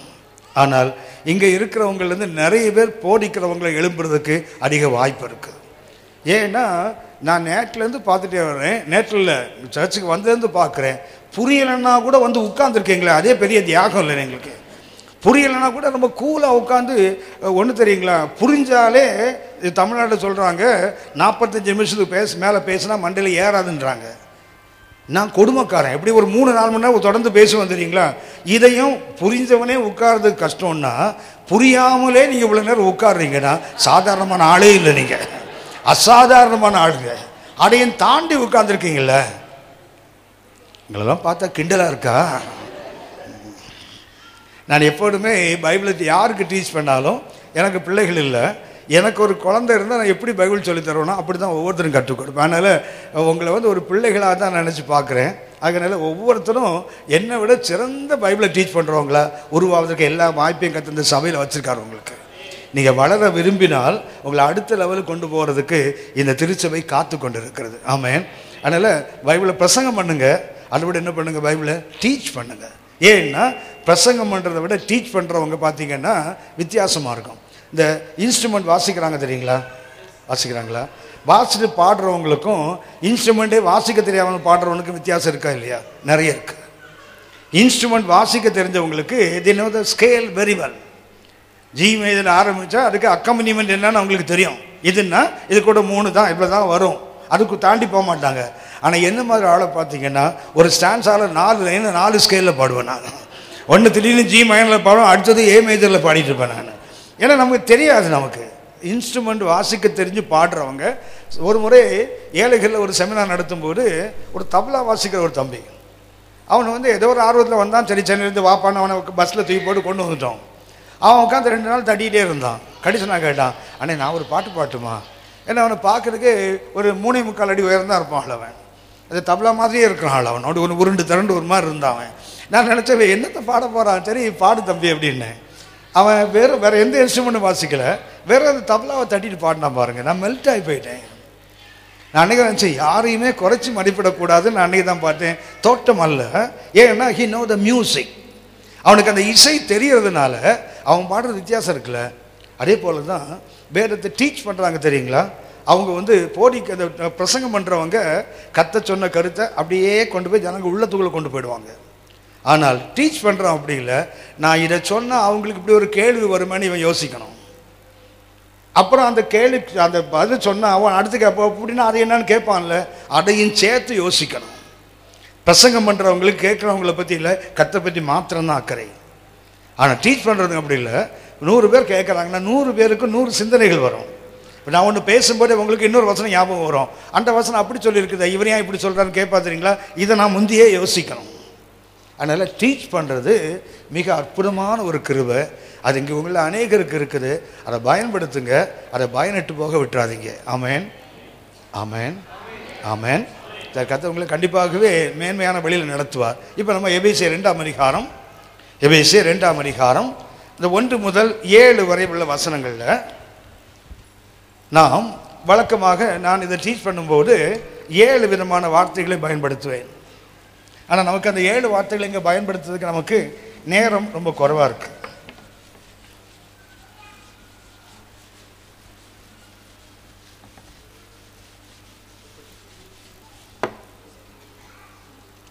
இதில் என்ன பார்க்கணும் அப்படின்னா, ஒரு இப்போ எபேசுன்னு ஒரு சபை எடுத்துக்கிட்டிங்கன்னா, இந்த எபேஸில் 1 பட்டணம். அந்த அந்த ஒரு எபேஸ் என்றால் என்ன இருக்குது தெரியுங்களா, அந்த சிட்டியை பற்றிய ஒரு கருத்தை நாம் தெரிந்து கொள்ள வேண்டும். கர்த்தர் முதல்ல சொல்றாரு, எபேசுவின் தூதனுக்கு நீ எழுத வேண்டியது என்னவென்றால், அப்போ என்ன வருதுங்க, ஒரு சிட்டி, ஒரு பட்டணம் ஒன்று வருது. இரண்டாவதாக அங்கே இன்னொருத்தர் வர்றாரு, படைத்தவர். அந்த நிருபத்தில் என்ன இருக்கும், வெளிப்பாடு 2ஆம் அதிகாரம் 1லேருந்து 7 வரைக்கும் பார்த்தீங்கன்னா இல்லை, முதல்ல என்ன இருக்கும், ஒரு பட்டணம். எபேசுவா இருக்கும், சிமர்னாவாக இருக்கலாம், தியத்தீரா ஏதோ ஒன்று இருக்கும். அடுத்தது என்ன இருக்கும், அந்த பட்டணத்துக்கு தேவன் தன்னை வெளிப்படுத்தும் போது 7 சபைகளுக்கும் ஒரே மாதிரி வெளிப்படுத்த மாட்டார். தேவன் ஒரு சபைக்கு தன்னை வெளிப்படுத்தும் போது இப்போ எபேசுக்கு சொல்லும்போது 7 நட்சத்திரங்களை தன் கைகளில் தாங்கி இருக்கிறவர், அப்புறம் 7 பொன்குத்துகளுக்கு நடுவில் உலாவுகிறவர், இவ்வளவுதான் அந்த சபைக்கு வெளிப்படுத்துவார். ஆனால் சிமர்னாக்கு வரும்போது மரித்திருந்து பிழைத்தவர்னு ஆரம்பிப்பார். அப்போ எல்லா சபைக்கும் தேவன் என்ன செய்வதில்லை, ஒரே மாதிரி தன்னை வெளிப்படுத்துவதில்லை. அந்தந்த சபையினுடைய தேவைக்கு ஏற்றாற் போல அந்தந்த சபைக்கு என்ன சொல்ல வேண்டுமோ அந்த சொல்ல போனால், அந்த சபைக்கு தேவனுடைய குணாதிசயம் என்ன தேவைப்படுகிறதோ. என்ன ஒரு அற்புதம் சொன்னால், நேற்று நான் உங்களுக்கு கவனித்த 1ஆம் அதிகாரத்தில் என்ன இருக்குது, வெளிப்பாடு 1ஆம் அதிகாரத்தில் என்ன இருக்குது, என்னம்மா கண்டவை. கண்டவையில் முக்கியமாக எதை கண்டார், மகிமை அடைந்த இயேசுவை பார்ப்பார். எங்கே இருக்கிறது, 13ஆம் அதிகாரம் 13லேருந்து 16 வரைக்கும் பார்த்தீங்கன்னா ஆண்டவர் இயேசுவனுடைய அந்த தெய்வீக தன்மைகள் முழுதும் இருக்கும். வெளிப்பட்ட விசேஷம் 1ஆம் அதிகாரம் 13 முதல் 16 வரைக்கும் பார்த்தீங்கன்னா அவருடைய ஆண்டவர் இயேசுவனுடைய மகிமை அடைந்த தன்மைகள் அதை தான் யோவான் பார்ப்பார். பத்மோ தீவில் கத்துரின் ஆவிக்குள்ளாகி அவர் துதிக்கும் போது ஒரு பின்னாடி ஒரு எக்காலம் போன்ற சத்தம் கேட்கும். திரும்பி பார்க்கும்போது மகிமை அடைந்த இயேசுவை அவர் காண்பார். அந்த மகிமை அடைந்த இயேசுவனுடைய தன்மைகள் தான் அந்த 13ஆம் வசனத்திலிருந்து 16ஆம் வரைக்கும் திரும்பி பார்த்த போதுன்னு போட்டு தெரியுங்களா. அதுலேருந்து பார்த்தீங்கன்னா மகிமை, அதாவது உயிர்த்தெழுந்த இயேசுவனுடைய தெய்வீக தன்மைகள் முழுதும் இருக்கும். இந்த 13 முதல் 16 அந்த 4 வசனத்தில் இயேசுவை பற்றி என்ன சொல்லப்பட்டிருக்கிறதோ அதுலேருந்து ஒன்றை எடுத்து தான் ஒரு சபைக்கு எழுதுவாங்க. ஹலோ, நான் என்ன புரிந்து கொள்ளணும், 1ஆம் அதிகாரத்தில் வாசிங்க தம்பி, 13ஆம் வசனத்தை வாசிங்க. அந்த 7 குத்து விளக்குகளின் மத்தியிலே நிலையங்கி தரித்து மார்பருகே பொற்கச்சை கட்டியிருந்த மனுஷகுமாரனுக்கு ஒப்பானவரையும் கண்டேன். கவனிச்சிங்களா, அவர் எதை பார்க்கிறாரு, மகிமை அடைந்த கிறிஸ்து. அவர் எங்கே இருக்கிறார், 7 பொன் குத்தவிளக்கு நடுவிலே ஒரு உலாவி கொண்டிருக்கிறார். அடுத்தது அவருடைய சிரசும் அவருடைய சிரசு மயிரும் வெண்பஞ்சை போலவும் உறைந்த மழையை போலவும் வெண்மையா இருந்தது. அவருடைய கண்கள் அக்னி ஜுவாலையை போல இருந்தது. அடுத்தது என்ன, அவருடைய கண்கள். அடுத்தது அவருடைய பாதங்கள், அவருடைய பாதங்கள் உலைக்களத்தில் காய்ந்த. அடுத்தது அடுத்த ஒரு அவருடைய சத்தம், அவருடைய சத்தம். அதுக்கு அடுத்தது அவர் வாயில் அவருடைய கரத்தில் தமது வலது கரத்தினாலே 7 நட்சத்திரங்களை ஏந்தி கொண்டிருந்தார். கையில் என்ன இருக்குது, 7 நட்சத்திரங்கள் கைகள். அடுத்தது அவர் வாயிலிருந்து, அடுத்தது கர்த்தருடைய வாய், அடுத்தது அவருடைய முகம், அவருடைய முகம். நான் அவரை கண்டபோது செத்தவனை போல பாதத்தில் விழுந்தேன். அந்த 13ல இருந்து 16 வரைக்கும் பார்த்தீங்கன்னா ஆத்துமநேசருடைய அங்க மகத்துவங்கள், ஆண்டவர் இயேசுவினுடைய அங்கங்களின் மகிமைகள் அங்கே சொல்லப்படுகிறது. உங்களுக்கு ஞாபகம் இருக்குன்னு நினைக்கிறேன். பரிசுத்த யோவான் இருக்கா தெரியுங்களா? பரிசுத்த யோவான், அவருக்கு கிடைத்த ஒரு பாக்கியம் வேடத்தில் வேறு யாருக்கும் கிடைக்கல. அவர் முதல்ல இயேசுவின் மார்பில் சாய்ந்திருந்தார், இருந்தாரா? அடுத்தது எங்கே இருந்தார்? சிலுவையின் கீழே நின்றார். அடுத்து இப்போ எங்கே நிற்கிறாரு? மகிமை அடைந்த இயேசுவை பார்க்கிறார். ஒரு சபைக்கு கர்த்தரை பற்றிய 3 தரிசனங்கள் தேவை. உங்களுக்கு தெரிந்த வசனம் நீதிமொழிகள் 29:18. என்ன? நீதிமொழிகள் 29:18. தீர்க்க தரிசனம் இல்லாத இடத்தில் ஜனங்கள் சீர்கட்டு போவார்கள். வேடத்தை நேசிக்கிறவர்களோ பாக்கியவான்கள் போட்டிருக்கல, போட்டிருக்கா? போட்டிருக்கு. கவனிக்க, தமிழில் எப்படி இருக்குது? தீர்க்க தரிசனம் இல்லாத இடத்தில் போட்டிருக்கு, தெரியுங்களா? அது தமிழில். ஆனால் எபிரேய மொழியில் தரிசனம் இல்லாத இடத்துல, தமிழில் தீர்க்க தரிசனம். ஆனால் எபிரேய மொழியில் பார்த்தீங்கன்னா ஆங்கிலத்தை பாருங்கள், but there is no vision people perish. அது தீர்க்க தரிசனம் அல்ல, தரிசனம். பரிசுத்த யோவானுக்கு 3 தரிசனங்கள். ஒன்று என்ன? மார்பில் சாய்ந்திருந்த போது அவர் எப்படி பார்த்தார்? ஆத்மநேசராக பார்த்தார். இந்த மகிமை நீங்கள் எங்கே பார்க்க முடியும் தெரியுங்களா? உன்னத பாட்டு 5ஆம் அதிகாரம் 10ல இருந்து 16 வரைக்கும் பார்த்தீங்கன்னா அவரை ஒரு ஆத்மநேசராக பார்க்கலாம். அவருடைய தலை தங்கமயம், அவருடைய கண்கள் நதியின் ஓரம் தங்குகின்ற புறாவின் கண்கள், அவருடைய கன்னங்கள் கந்தவர்க்க பாத்திகள், அவருடைய கைகள் பசும் பொன்னாலான மரகத பச்சைப்படியை படிந்த வளையல்கள். பார்த்தீங்கன்னு சொன்னால் தலையிலேருந்து அப்படியே அவர் எக்ஸ்பிளைன் பண்ணிட்டு வருவாங்க. இது ஆண்டவர் இயேசுவை பற்றிய ஒரு தரிசனம். இரண்டாவது தரிசனம், அவர் சிலுவையில் அந்த கேர் அடைஞ்சார், தெரியுங்களா? ஹலோ, இங்கே தான் இருக்கீங்களா? இருக்கீங்களா? இருக்கீங்களா? ஆமான்னு சொல்லுவாங்க, தெரியுங்களா? இருக்கீங்களான்னு கேட்டால் ஆமாம், அது எதுக்கு ஒரு சொல்லிக் கொடுக்க வேண்டியிருக்கு பாருங்களேன். ஓ, இருக்கீங்களான்னு கேட்டால் ஆமான்னு சொல்லுங்கள், அப்படி சொல்லணும் பாருங்களேன். ஆனால் ஒன்று சொன்ன பிறகு ஆமான்னு திரும்பி கேட்குறீங்க பாருங்களேன், தங்கம் எல்லாம். கவனிங்க, முதல் தரிசனம் என்ன?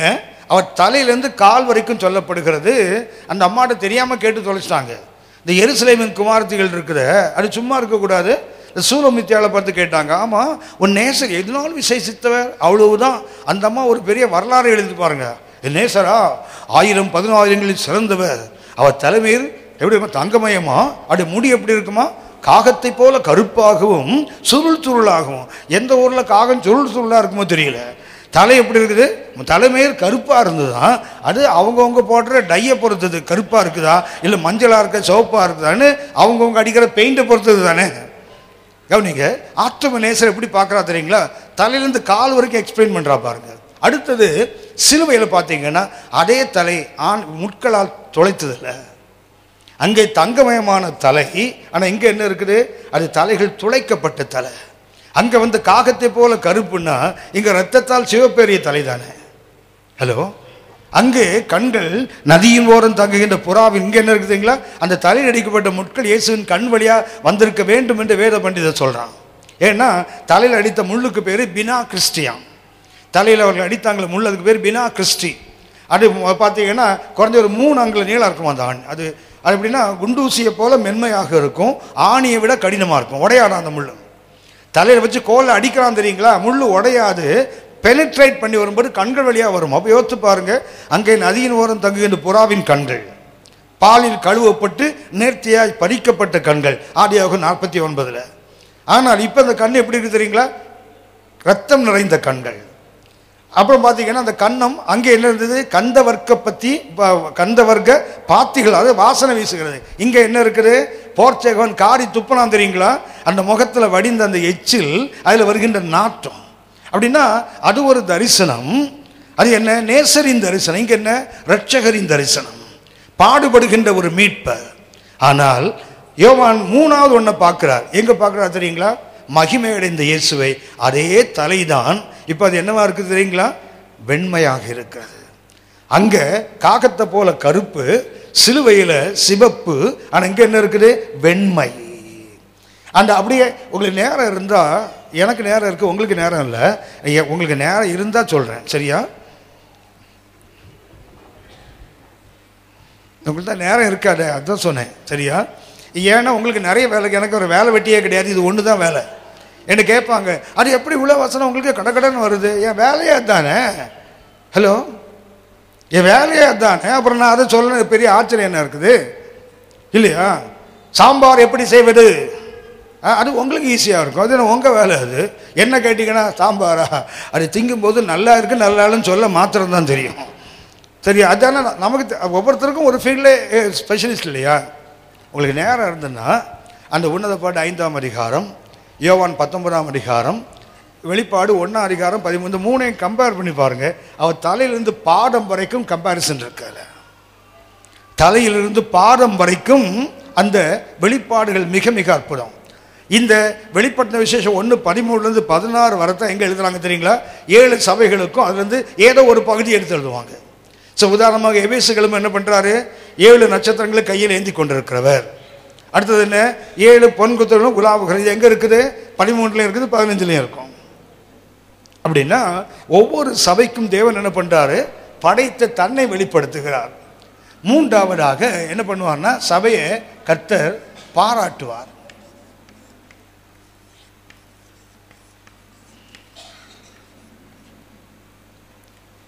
மூன்றாவது அவர் யார்? சபையை பாராட்டுகிறவர். நாம் பின்னாடி எல்லா சபையும் இதை கவனிப்போம். 4ஆவதாக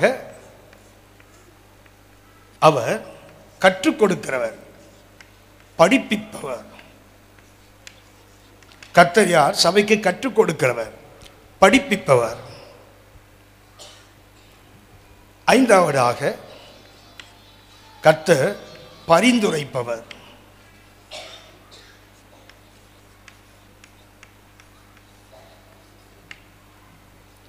6ஆவதாக கர்த்தர் பழி வாங்குகிறவர்.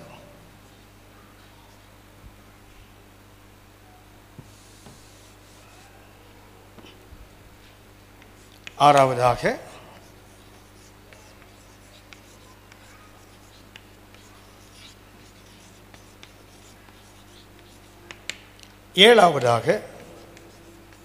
பரிசளிப்பவர். ஒவ்வொரு சபையை பற்றி படிக்கும்போதும் இந்த 7 கருத்துக்களும் சொல்லப்படுகிறது. ஆனால் சிமர்னா சபைக்கும் ஃபிலடெல்ஃபியா சபைக்கும் இந்த ரெண்டும் இருக்காது. பழி வாங்குகிறவர் இருக்காரு, ரெண்டாவது பரிந்துரைப்பவரும் இருக்காது. 7 சபைகள், 7 சபையில் 5 சபைகளுக்கு இந்த 7ம் அப்படியே கற்றுக்கொள்ள வேண்டும். ஆனால் 2ஆவது சபைக்கும் 6ஆவது சபைக்கு என்ன கிடையாது? இந்த கர்த்தர் எதையும் அந்த சபைக்கு பரிந்துரைக்க மாட்டார், ரெக்கமெண்ட் பண்ண மாட்டார். அடுத்து என்ன பண்ண? நான் பழி வாங்குவேன், தண்டிப்பேன்னு சொல்ல மாட்டார். அப்படின்னா 5 சபைகளுக்கு இந்த 7 வார்த்தைகளையும் படிக்கணும், 2 சபைகளுக்கு 5 வார்த்தைகளை படித்தால் போதும், சரியா? சரியா? ரைட். இப்போ நம்ம இதில் நம்ம இதை ஸ்கிப் பண்ணுவோம், அந்த பட்டணத்தை ஸ்கிப் பண்ணுவோம். ஏன்னா இது யாரை பற்றியது இல்லை? கர்த்தரை பற்றியது அல்ல. இந்த 6ம் கர்த்தரை பற்றியது. இது எதை பற்றியது? அந்த சபை இருக்கக்கூடிய பட்டணத்தை பற்றியது. உதாரணமாக எபேசு என்றால் உங்களுக்கு தெரியும், வேனிட்டி ஃபயர் ஆஃப் ஏஷியான்னு சொல்லுவாங்க. இந்த பட்டணத்தை பற்றி படிக்கலாம், எனக்கு ரொம்ப இஷ்டம், நான் படிப்பேன். எனக்கு நிறைய அதை பற்றி நிறைய நோட்ஸ் என்கிட்ட இருக்கும். ஆனால் என்னென்னா, நான் இது நமக்கு சபையை பற்றி விரும்ப தேவையில்லை. ஏன்னா அந்த ஊரில் அந்த சபையில் என்ன மேன்மை இருந்தது, அந்த ஊருக்கு என்ன மேன்மை, அதுதான் இந்த பட்டணத்தை கற்றுக்கொள்வது. ஆகவே நம்ம என்ன பண்ணுவோம்? இந்த பட்டணத்தை விட்டு விடுவோம். அடுத்தது யாரை பார்க்கணும்? எபேசு சபைக்கு தேவன் என்னவா இருக்க விரும்புகிறார். அப்படின்னா ஒரு சபைக்கு கர்த்தர் என்னவா இருக்க விரும்புகிறார், இதை நாம் இதிலிருந்து கற்றுக்கொள்வோம். அந்த 2ஆம் வசனத்தை வாசிங்க. 2ஆம் அதிகாரம் 1ஆம் வசனம், வெளிப்பாடு 2ஆம் அதிகாரம் 1ஆம் வசனம். எபேசு சபையின் தூதனுக்கு நீ எழுத வேண்டியது என்னவெனில், எபேசு சபையின் தூதனுக்கு நீ எழுத வேண்டியது என்னவென்றால், 7 நட்சத்திரங்களை தம்முடைய வலதுகரத்தில் ஏந்தி கொண்டு. இந்த தேவன் எப்படிப்பட்டவர்? எபேசு சபைக்கு தேவன் தன்னை எப்படி சொல்லுகிறார்? நான் ஏந்துகிறவர். கர்த்தர் இந்த படைத்தவர் யாரு? இந்த படைத்தவருடைய முதல் தன்மை என்ன? இவர் இந்த எபேசு சபைக்கு என்ன சொல்றாரு? சபையே, உனக்கு என்னை பற்றி ஒன்று தெரியணும், நான் யாரு? ஏந்துகிறவர்.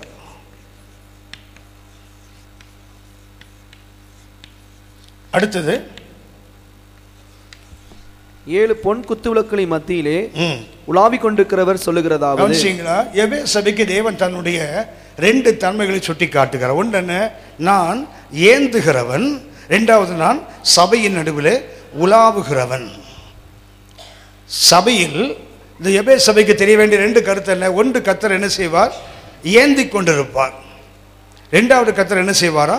அந்த சபைக்குள்ளே அவர் உலாவிக் கொண்டிருப்பார். இந்த அறிவு தான் முதல்ல சபைக்கு தேவனை பற்றி வேண்டும். இவர் என்னை படைத்தவர் மாத்திரமல்ல, இவர் என்னை ஏந்துகிறவர். அடுத்தவர் ஏந்துகிறவர் மாத்திரமல்ல, எங்கே உலாவுகிறார்? எங்கள் நடுவிலே அவர் உலாவுகிறார். அதான் பார்த்தீங்கன்னா கர்த்தர் தமது பரிசுத்த ஆலயத்தில் எழும்பி இருக்கிறார். சபையெல்லாம் என்ன செய்யணும்பாக மௌனமாக இருக்க கடவுது. கர்த்தர் சபையில் எழுந்தளினால் சபை எப்படி இருக்கணும் தெரியுங்களா? மௌனமாக இருக்கணும். ஏன்னா கர்த்தர் பேசுவது நம்ம காது கேட்கணும். கர்த்தர் 2 விதமான குரலில் பேசுவார். ஒன்று, இடிமுழக்கம் போல பேசினார் சீனாய் மலையில். ஆனால் கர்மேல் மலையில் வரும் இதில் திருப்ப ஒரே பருவத்தில் வரும்போது எலிஜாட்ட மெல்லிய குரலில் பேசுவார். மலை ஒன்று தான், ஆனால் சத்தம் 2. மோசையிட்ட பேசும்போது சீனாமல் எப்படி பேசுவார்? இடிமுழக்கம், எக்கால சத்தம் எல்லாம் வரும். ஆனால் எலியாட்ட பேசும்போது அதே ஒரே பருவம் தான். எப்படி பேசுவதுங்களா? மெல்லிய குரலில். அப்படின்னா ஒரே இடமாக இருக்கலாம், தேவனுடைய அனுபவங்கள் வேறு வேறு இருக்கும். சபைக்கு தெரியவன் ஒன்றென்ன, இவர் என்னை ஏந்துகிறவர். ரெண்டாவது, எங்கள் நடுவில் உலாவிக் கொண்டிருக்கிற தேவன். உங்களுக்கு தெரிய நினைக்கிறேன், உங்கள் நடுவே கர்த்தர் உலாவிக் கொண்டிருக்கிறபடியினால அசூசியானதே உங்கள் நடுவில் கண்டு உங்களை விட்டு போய்விடாமல் இருப்பதற்கு உங்கள் பாளையம் முழுவதும் என்னவா இருக்கணும்? சுத்தமாக இருக்க வேண்டும். சரி, இதில் நம்ம இந்த ஏந்துகிறவரை முதல்ல கவனிப்போம். கர்த்தர் ஒன்று கவனிங்க, இந்த எபேசு சபையை பற்றி மாத்திரம் இந்த 7 கருத்துக்களை ஒன்றை ஸ்கிப் பண்ணிட்டோம், பட்டணம். ஏன்னா அது சபைக்கும் அந்த வெளிப்பாட்டுக்கு அது பெரிய அவசியம் இல்லை, ஆனால் அதை விட்டுட்டோம். மீது 6ஐயும் கொஞ்சம் டீட்டெயிலாக கவனிப்போம். அடுத்த சபைகளாக என்ன பண்ணுவோம்? ஏன்னா இதில் வர நிறைய கருத்துக்கள் தான் அடுத்தடுத்த சபையிலையும் கற்று சொல்லிகிட்டே இருப்பார். அதனால் அதை நம்ம கொஞ்சம் குறைச்சிக்கலாம். இதை மாத்திரம் கொஞ்சம் டீட்டெயிலாக எடுத்துட்டா ஒருவேளை நீங்கள் தொடர்ந்து படிக்கணும்னா கூட இது உங்களுக்கு ஒரு கைடாக இருக்கும், இது உங்களுக்கு ஒரு வழிகாட்டியாக இருக்கும். இதை வச்சு நீங்கள் மற்ற சபைகள் எளிதாக படித்து கொள்ளலாம். முடிஞ்ச வரைக்கும் எபேசுவை கொஞ்சம் அதிகமாக பார்ப்போம். அதுக்கப்புறம் இருக்க நேரத்தை என்ன பண்ணுவோம்? 6ஆ டிவைட் பண்ணி என்ன பண்ணுவோம்? சிமர்னா, சிமர்னா என்றால் சிமர்னா, அடுத்து போயிடுவோம். பெர்கமோ, அது நீங்கள் பண்ணுவீங்க எப்போவுமே தெரியுமே, அதானே பண்ணிட்டு போகிறீங்க. நடுவில் வருவீங்க, முதல்ல கொஞ்சம் பேசுவீங்க, அதுக்கப்புறம் அது என்ன தெரியல, தொடங்கும் போது நிறைய நேரம் இருக்கிற மாதிரி தெரியுது, தொடங்கின பார்த்தா நேரமே இருக்க மாட்டேங்குது. அப்போ டப்புன்னு பாருங்களேன், ஞாயிற்றுக்கிழமை சாயங்காலம் துமீர்னு வந்து நிற்கும் பாருங்களேன், அவ்வளோதான். பார்த்தா அப்படியே இருக்கும் பாடம் மாத்திரம், ஆனால் டைம் மாத்திரம் போயிடும். சரி, இந்த படைத்தவரை பற்றி 3 கருத்து. ஒன்று என்ன? ஏந்துகிறவர். இந்த ஏந்துகிறவருக்கு உபாகமம் 1ஆம் அதிகாரம் 31ஆம் வசனம் வாசிங்க. உபாகமம், ஒரு மனிதன், 1ஆம் அதிகாரம் 31 மனிதன் தன் பிள்ளையை சுமந்து கொண்டு போவது போல நீங்கள் இவ்விடத்திற்கு வருகிற வரைக்கும் நடந்து வந்த வழிகள் எல்லாவற்றிலும் உங்கள் தேவனாய் கர்த்தர் உங்களை சுமந்து கொண்டு வந்ததை கண்டீர்களே. கவனித்துக் கொள்ளுங்கள், ஏந்துகிறவர்னா முதல்ல தெரியுங்களா, இந்த தேவன் நம்மை ஒரு தகப்பன் ஒரு பிள்ளையை சுமக்கிற மாதிரி சுமந்து கொண்டு வந்தாராம். 30ஆம் வசனத்துக்கு கூட வாசியே. 30ஆம் வசனம், உங்களுக்கு முன் செல்லும் உங்கள் தேவனாகிய கர்த்தர் தாமே, உங்களுக்கு முன் செல்லும் உங்கள் தேவனாகிய கர்த்தர் தாமே எகிப்தில் உங்களோடு இருந்து உங்கள் கண்களுக்கு முன்பாக செய்தது எல்லாவற்றை போல உங்கள் உங்களோட முதல்ல கர்த்தர் எங்கே இருந்தாரா? நம்ம ஏந்துவதற்கு கர்த்தர் முதல்ல எங்கே இருந்தாரா? நாம் இருந்த அடிமை சூழலில் கர்த்தரும் இருந்திருக்கிறார். இஸ்ரவேல் மக்கள் எந்த அடிமை சூழலில் இருந்தாங்களோ அங்கே யார் இருக்கிறாங்க? இவர்களை ஏந்துவதற்காக யார் இருக்கிறாங்க? கர்த்தர் சொன்ன, நான் உங்களோட எகிப்தில் இருந்தேன். அடுத்தது, உங்கள் கண்களுக்கு முன்பாக செய்தது எல்லாவற்றை போலவும் வனாந்திரத்தில் செய்து வந்தது போலவும். கவனிச்சிங்களா, எகிப்தில் என்ன செய்தார்? 10 வாதைகளை கொடுத்து அவங்களை வெளியே கொண்டு வந்தார். வனாந்திரத்தில் 40 வருஷம் என்ன பண்ணார்? அற்புதங்கள் அடையாளங்களை செய்து அவங்களை வழி நடத்தினார். இந்த 2ஐயும் செய்வேன், உங்களுக்காக யுத்தம் பண்ணுவார். உங்களுக்காக என்ன செய்வார்? யுத்தம் பண்ணுவார். ஏந்துகிறார் என்ற முதல்ல அர்த்தம் என்ன தெரியுங்களா? அவர் நம்மை ஏந்தும் போது நமக்காக அடிமைத்தனத்திலும் யுத்தம் பண்ணுகிறவர், வனாந்திரத்திலும் நமக்காக யுத்தம் பண்ணுகிறவர். I will do war for you. அதில் என்ன இருக்கும்? எகிப்தில் செய்தது போல, வனாந்திரத்தில் செய்தது போல நான் எங்கே செய்வேன்? இனிமேலும் நான் உங்களுக்கு செய்வேன். இந்த உபாகன் 1:31 அவர் ஏந்துகிறவர், இன்னும் சொல்லப்போனால் யுத்தம் செய்கிறவர் ஒரு தகப்பனாக. அவர் தகப்பன் என்ன செய்வார்? யுத்தம் செய்தார். இது ஒரு அந்த ஏந்துதல் முதல். இரண்டாவதாக உபாகமம் 32:11. உபாகமம் 32:11. கழுகு தன் கூட்டை களைத்து தன் குஞ்சுகளின் மேல் அசைவாடி தன் சட்டைகளை விரித்து அவைகளை எடுத்து அவைகளை தன் சட்டைகளின் மேல் சுமந்து கொண்டு போகிறது போல கர்த்தர் ஒருவரே அவனை வழிநடத்தினார். முதல்ல எப்படி சுமந்தார்? தகப்பனை போல. இப்ப எப்படி சுமக்கிறார்? கழுகை போலன்னு போட்டிருக்கலாம். அதுக்கு அர்த்தம் கழுகை போலங்கிறதுக்கு அர்த்தம் என்ன தெரியுங்களா? முதல்ல தகப்பன் என்ன செய்தார்? அவனை அவனுக்காக யுத்தம் செய்வதற்காக அவனை ஏந்தி கொண்டு வந்தார். இப்போ என்ன பண்ணுறார்? அவனை கழுகு கூட்டை கலைத்து குஞ்சுகளின் அசைமாடி அது குட்டையில் சுமந்து கொண்டு வருவது போல கத்தனை தெரியுங்களா? தகப்பன் தன் பிள்ளைகளை தகப்பனை போல மாற்றுகிறார். ஒன்று என்ன பண்ணுறாரு? யுத்தம் செய்கிறார். அடுத்து என்ன பண்ணுறாரு? பயிற்சி கொடுக்கிறார். கழுகு கூட்டை கலைத்து குஞ்சு மேல் அசைவாடி சட்டைகளை சுமந்தால் என்ன ஆகும்? திரும்ப திரும்ப அது செய்யப்படும் போது குஞ்சு யாரை போல மாறிடும்? தாய்ப்பறவை போல மாறிடும். அது அப்படின்னா கர்த்தர் ஏந்துகிறார் என்றால் ஒன்று என்ன பண்ணுறாரு? ஒரு தகப்பனாக யுத்தம் செய்கிறார். அடுத்து என்ன பண்ணுறாரு? ஒரு தாய்ப்பறவையை போல் என்ன பண்ணுறாரு? பயிற்சி கொடுக்கிறார். இதற்கு தன்னுடைய குழந்தைகள் தன்னை போல மாற வேண்டும் என்பதற்காக பயிற்சி கொடுக்கிறார். மூன்றாவதாக 33:12. உபாகமம் 33:12. உபாகமம் பென்யமீனை குறித்து 33:12. பென்னமீனை குறித்து கர்த்தருக்கு பிரியமானவன், கர்த்தருக்கு பிரியமானவன் அவரோட சுகமாய் தங்கியிருப்பான். அவனை என்னாலும் அவர் காப்பாற்றி, என்னாலும் அவர் காப்பாற்றி அவன் எல்லைக்குள்ளே வாசமாயிருப்பார் என்றான். இது தமிழ்ல இந்த வசனம் தமிழ்ல இன்கம்ப்ளீட்.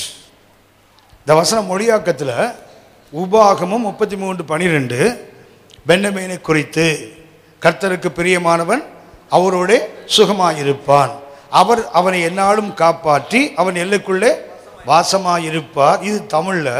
ஆனால் எபிரேய மொழியில் இதுக்கு பின்னாடி கொஞ்சம் இருக்குது, அவன் அவர் தோள்களின் நடுவே இருப்பான் இருக்குது. ஹலோ, தமிழ் எப்படி இருக்குது? அவர் அவனை என்னாலும் காப்பாற்றி அவன் எல்லைக்குள்ளே வாசமாயிருப்பார், அவன் தேவனாயிருப்பான்னு போட்டுருக்கு தெரியுங்களா? அதோடு தமிழில் முடிஞ்சு போச்சு. ஆனால் இங்கிலீஷ் பைபிள் யாராவது வச்சுருந்தீங்கன்னா ஜஸ்ட் ரெஃபர் பண்ணி பாருங்கள். Deuteronomy chapter 33 and verse 12. The beloved of the Lord shall dwell in safety by him. He will save him all the day long and he will dwell between his shoulders. In Kangilathra. Irkama? Irka? Kavanithukolunga. Tamil adu illa. Irka avan tholgalukku naduve, adhaadu ivar enga irpaara, avan ellakulla irpaara. Iva yothu paarenga. The pillenga chairla ukkandukku theriyengala? ஒரு meeting இல்லை வீட்டில் ஒன்று பார்த்தீங்கன்னா இந்த சேரில் முதல்ல சின்ன பசங்க உட்காந்துருப்பாங்க. பார்த்துருக்கீங்களா? ஆர்ப்போ நேரமே மேலே உட்காந்துப்பாங்க. நான் பெரியவங்க என்ன போயிட்டு என்ன பண்ணுறாங்க? இவரை தூக்கிட்டு உட்காந்து ஒரு மண்ணில் வச்சுப்பாங்க. பாருங்களேன், பார்த்துருக்கீங்களா? இப்போது இவன் எல்லைக்குள்ளே யார் வந்துட்டார்? அவர் வந்துட்டார். அவன் கேட்பான், நீங்கள் வந்து அப்போ நாங்கள் எங்கே போவேன்? வாடா தோளில் உட்காந்துக்க. கத்தர் என்ன பண்ணுறாரு? இந்த நாட்டுப்புறத்தான் அந்த தேரோட்டம் பார்க்குறதுக்கு பிள்ளைங்களை தோளில் வச்சு போவான் தெரியுங்களா? அதை மாதிரி இவர் தூக்கி தோளில் வச்சுக்கிறாராம். அதுதான் எபிரேய மொழி, அதுதான் ஆங்கில மொழியாக்கம். தமிழில் அந்த கடைசி டேயில் விட்டாங்க. அதை காத்தலிக் டிரான்ஸ்லேஷனில் கூட ஒழுங்காக தமிழில் டிரான்ஸ்லேட் பண்ணுறாங்க அந்த வசனத்தை. உபாகமம் 33:12. The beloved of the Lord shall dwell in safety by him. He will save him all the day long. தமிழில் கூட என்னாலும் காப்பாற்றி, ஆங்கிலத்தில் ஒவ்வொரு நாளும் நாள் முழுவதும் அவனை காப்பாற்றி அவன் எல்லைக்குள்ளே இவர் வாசமாயிருப்பார். நீங்கள் அறிந்திருப்பீர்கள். அந்த வசனத்தில் விளக்கம் என்ன தெரியுங்களா? அவன் எல்லைக்குள்ளே கத்தர் இருப்பான்னு போட்டு தெரியுங்களா? எந்த எல்லைக்குள்ளே? பென்னமீன் வீட்டு எல்லைக்குள்ளே இருப்பாரா? கர்த்தருடைய ஆலயம் எங்கே கட்டப்பட்டது தெரியுங்களா? பென்னமீன் எல்லைக்குள்ளே தான் எருசலேம் இருக்குது. 12 கோத்திரங்களுக்கு நாடுகளை பிரிக்கும் போது எருசலேம் யாருக்குள்ளே இருக்குது தெரியுங்களா? பென்னமீன் சுதந்திரத்துக்குள்ளே இருக்குது. அங்கே தான் கர்த்தருடைய ஆலயம். அதான் கர்த்தர் சொல்கிறாரு, அவன் எல்லைக்குள்ளே நான் இருப்பேன். அது கர்த்தம் என்ன?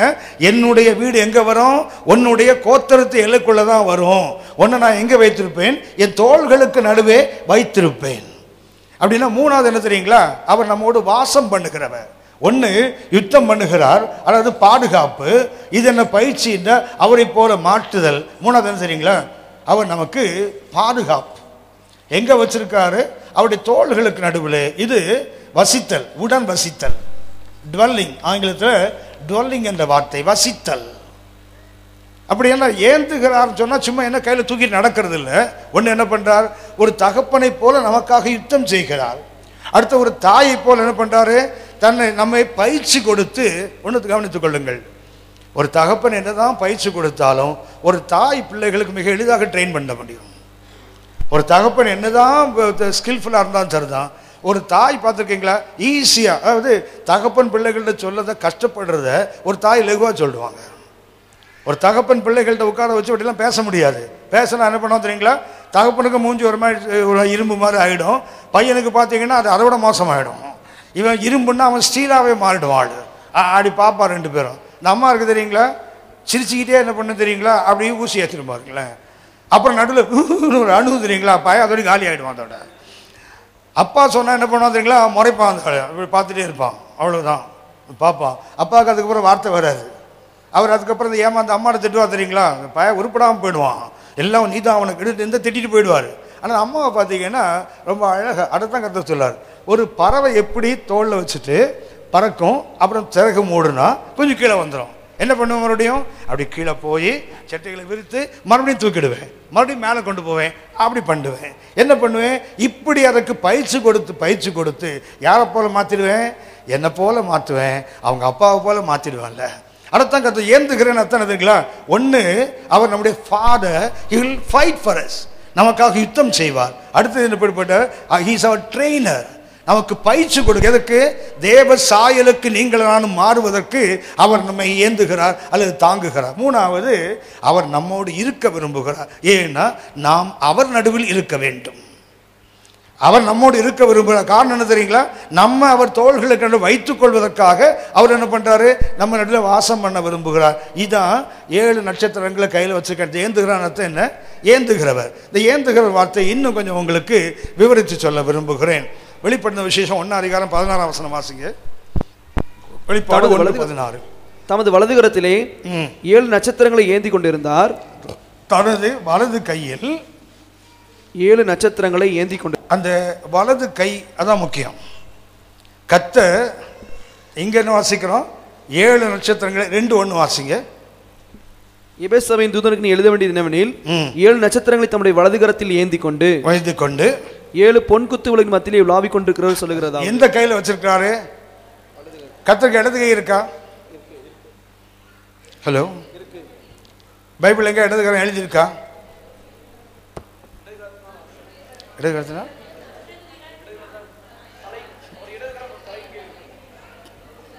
உன்னதப்பாட்டு 2:6 வாசிங்க. உன்னதப்பாட்டு 2:6 ஆனால் பைபிள் டீச்சர் ஆகிறதுக்கு இங்கே நிறைய பேருக்கு நல்ல வாய்ப்பு இருக்குது.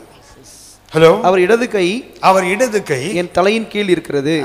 இடது கை இருக்கு ஆண்டவருக்கு, வலது கை என்ன பண்ணுது, அணைத்துக் கொள்ளுகிறது. அப்போ இடது கை இதுக்கு ஒரு பரிசு தான் எழுதுவார். கர்த்தருடைய புயம் யாருக்கு வெளிப்பட்டது, ஏசாயா 53:1 கர்த்தருடைய புயம் யாருக்கு வெளிப்பட்டது. என்ன ஆகுமா, கர்த்தருடைய வலது கை எதுக்கு தெரியுங்களா, அப்படி பிள்ளைகளை என்ன செய்வாராம், தூக்கி எடுப்பாராம். இடது கை எதுக்குன்னா, எதிரி வந்தால் மூக்கில் ஒரு குத்து விடுவாராம் இடது கையில். ஒவ்வொரு தேவ மனுஷன் இப்படி எழுதி வச்சிருக்கிறான். கர்த்தருடைய வலது கை என்ன பண்ணுமா, நீதியின் வலது கரத்தால் உடனே தாங்குவேன். தாங்கும்போது எதிரி வரனாலும் ஒன்று தாக்கிறதுக்கு வருவான்ல, இடதுக்கு என்ன பண்ணுவான், ஓங்கி ஒரு அல்லையா குத்து விடுமாது. அப்படின்னா 2 கைக்கும் வேலை இருக்குது. வலது கை அரவணைக்கிறதுக்கு, இடது கை என்னமா எதிரியை தாக்கணுமா, காப்பதற்காக என்ன பண்ணுவாரா, எதிரியை தாக்குவதற்குன்னு ஒரு தேவ மனுஷனுடைய சிந்தனை. சரி போகட்டும், இங்கே சொல்லப்பட்டது என்ன, வலதுகரம். இந்த வலதுகரத்தில் ஏந்துகிறவரை ஏந்துகிறவர் என்பதற்கு வேதத்தில் நிறைய இடங்களில் பார்த்தீங்கன்னா அரவணைத்து கொள்ளுதல்னு அர்த்தம்.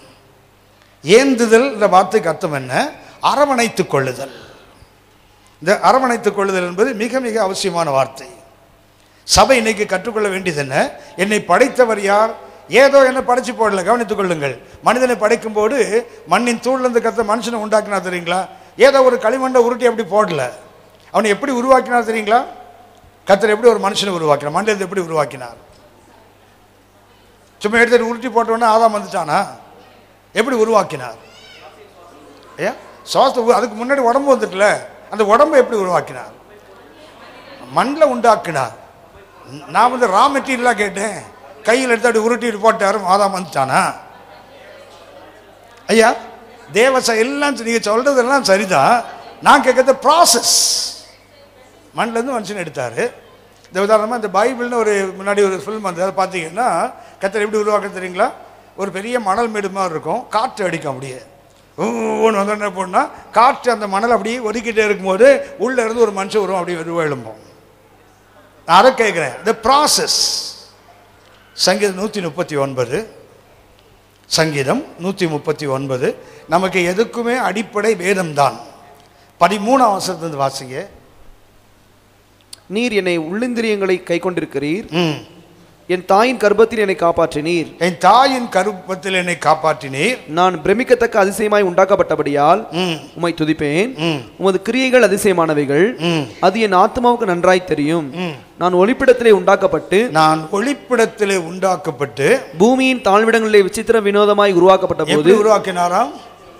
விசித்திர வினோதம் தமிழ் எப்படி இருக்கிறது? விசித்திர. அது தமிழ். ஆங்கிலத்தில் எப்படி இருக்குங்களா? ஃபியர்ஃபுல்லி அண்ட் ஒண்டர்ஃபுல்லின் இருக்கும். எப்படி படைத்திருக்கிறா தேவன்? ஒன்று ஃபியர்ஃபுல்லி, அடுத்ததுங்க ஒண்டர்ஃபுல்லி.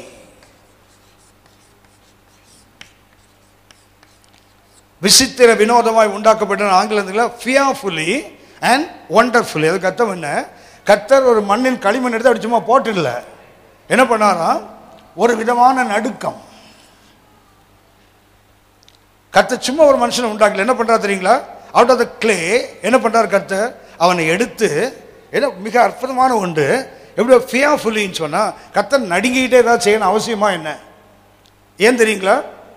அவருடைய சாயல் மட்டும் கரெக்டாக வரணுமே, அவருடைய சாயலுடைய ரூபம் வரணும். அப்போ என்ன செய்யணும்? சும்மா ஏதோ கேஷுவலாக பண்ணால் வந்துடாது. என்ன செய்வா தெரியுங்களா? அதை கவனமாக ஃபியாஃபுல்லி. அடுத்தது விசித்திர வினோதம், ஒண்டர்ஃபுல். ரெண்டு விதத்தில் கர்த்தர் மனிதனை உண்டாக்கினார். அப்படின்னா தேவன் மனிதனை படைக்கும் போது ஏதோ சும்மா அப்படி படைச்சில்ல. God took all the pains, எல்லா வலிகளையும் எல்லா கவனத்தையும் எல்லா அக்கறையும் எடுத்து எல்லாம் வார்த்தையினால் தான் உண்டாக்கினார் வானத்து பூமியும். ஆனால் மனுஷனை மாத்திரம் உட்காந்து ஃபார்ம் பண்ணுறா பாருங்களேன், உருவாக்குறா பாருங்க. ஏனென்றால் மற்ற எதுக்கும் அவருடைய சாயல் இல்லை, மனுஷனுக்கு மாத்திரம். வேறு எதுக்கும் அவருடைய ரூபம் இல்லை, மனிதனுக்கு மாத்திரம். ஆனால் தான் fearfully and wonderfully you have made me, என்னை விசித்திர வினோதமாக உண்டாக்கினேன். அப்படின்னா அவர் ஏந்துகிறவர் சொன்னால் சும்மா என்ன அப்படி தூக்கிட்டு போகிறவர் இல்லை, அரவணைத்து கொள்ளுகிறவர். உன்னத பாட்டு 5 அதிகாரம், உன்னத பாட்டு 5 அதிகாரம் 14 வசனம் வாசிங்க. அவர் கரங்கள் படிக பச்சை பதித்த பொன் வளையல்களை போல் இருக்கிறது. அவருடைய கை எப்படி இருக்குதான்? படிக பச்சை பதித்த பொன் வளையல்களை போல் இருக்கிறது. கையெல்லாம் நேரா இருக்குமா இல்ல வளைஞ்சு வளைஞ்சு இருக்குமா? கை எப்படி இருக்குன்னு போல் இருக்குது. படிக பச்சை பதித்த பொன் வளையலாம் அப்படின்னா கத்தற்கை நேரா இருக்காது, ரவுண்ட் ரவுண்டா இருக்கும் போல கத்தற்கை. நேற்று சொன்னல, நம்ம உருவத்தில் யாரும் இல்லை, கத்தர் இல்லை, அவருடைய உருவம் வேற. இப்போ கைகளை பற்றி என்ன சொல்கிறாரு? கை எப்படி இருக்குமா? படிகப்பச்சை பறிந்த பொன் வழக்கத்தை என்ன தெரியுங்களா? அரவணைத்து எம்ப்ரேஸ் பண்ணுறதுன்னு அர்த்தம். அந்த கைகள் எப்படிப்பட்ட கைகள்? அப்படி வளைந்து என்ன செய்யும்? அரவணைத்து கொள்ளுகிறது. புதிய ஏற்பாட்டில் அதுக்கு ஒரு நல்ல வார்த்தை பயன்படுத்துவாங்க. இந்த அரவணைத்து கொள்ளுதலுக்கு பயன்படுத்துகிற வார்த்தை ஆங்கிலத்தில் எம்ப்ரேஸ் என்ற வார்த்தை பயன்படுத்துவாங்க. ஆங்கிலத்தில் எம்ப்ரேஸ், ஆனால் அதுக்கு ஆஸ்பா சோமாய் என்ற ஒரு வார்த்தை.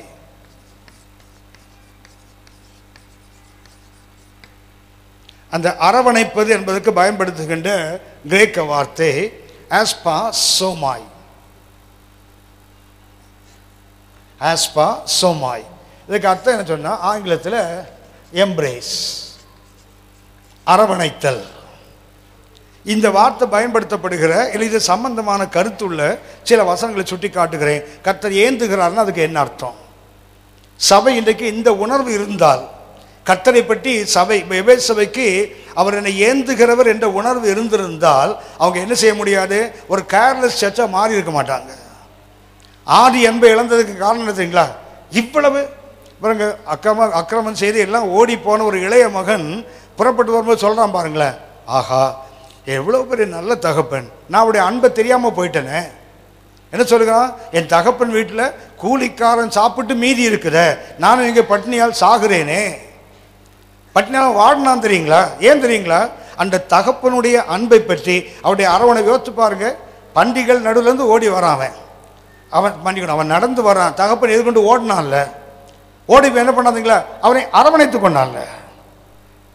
வரவன் பண்டிகள் கொடுத்து வரவன் ஒழுங்காவாக வந்திருப்பான் இல்லை நீட்டாக வந்திருப்பானா? அது தகப்பனுடைய அரவணைப்பு என்ன பண்ணுது தெரியுங்களா?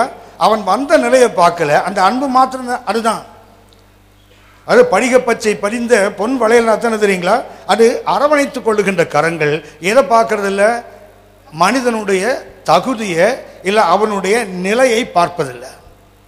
உங்களுக்கு ஞாபகம் இருக்கும், காலையில் பிள்ளைங்க ஸ்கூலுக்கு போகுதில்லை, போகுதா? எப்படி போவாங்க? ஒரே ஆடல் பாடல் தான் காலையில் போகும், பார்த்துருக்கீங்களா? எல்லாம் ஏஞ்சல் மாதிரி போவாங்கள்ல.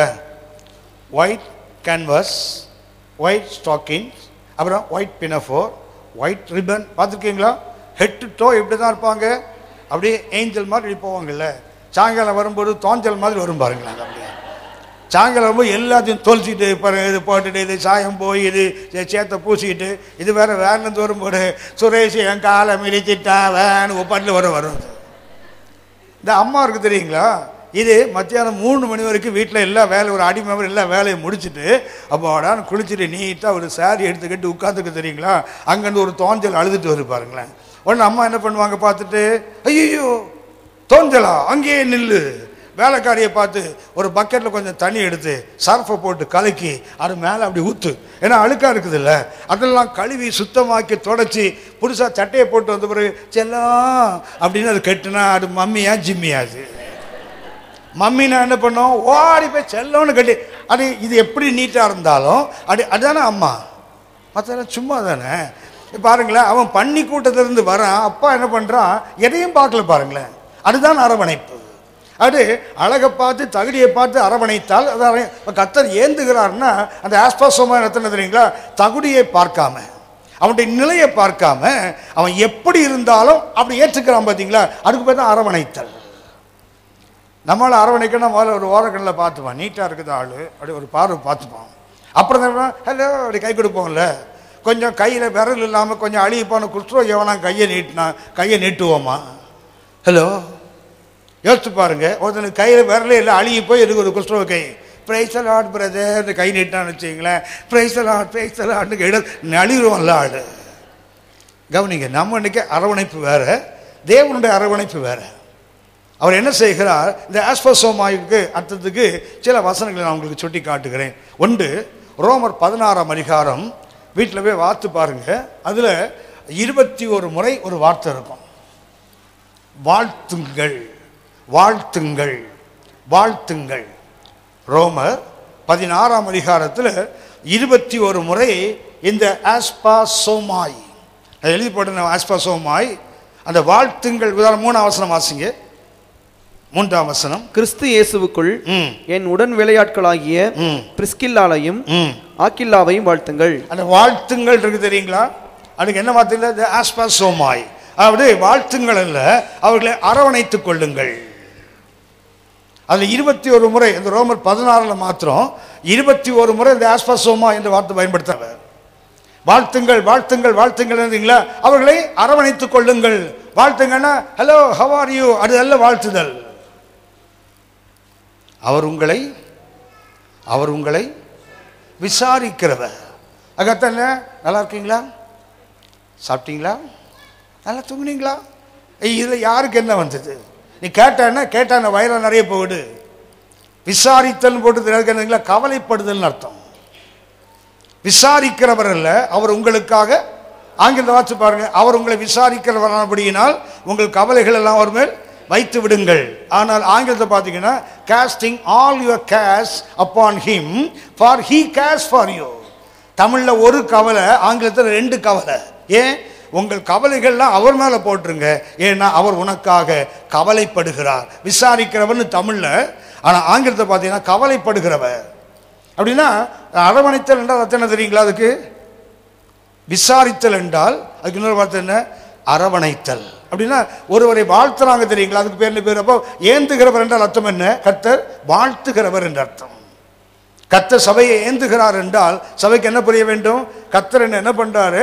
சும்மா கையில் தூக்கிட்டு அப்படியே நடக்கிறவர் இல்லை. என்ன செய்கிறார்?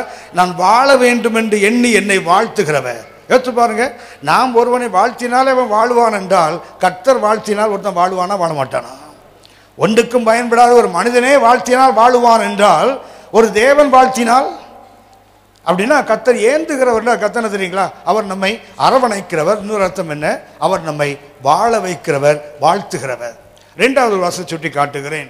அப்போஸ்தலர் 20-ம் அதிகாரம் 1-ம் வசனம் வாசிங்க.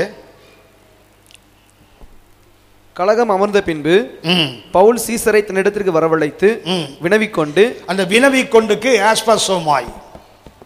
அப்போஸ்தலர் 20:1 வினவிக்கொண்டு போட்டிருக்கு தெரியுங்களா? அதுக்கு அந்த ஆஸ்பாஸ் சோமாய் நான் எழுதினேன். முதல்ல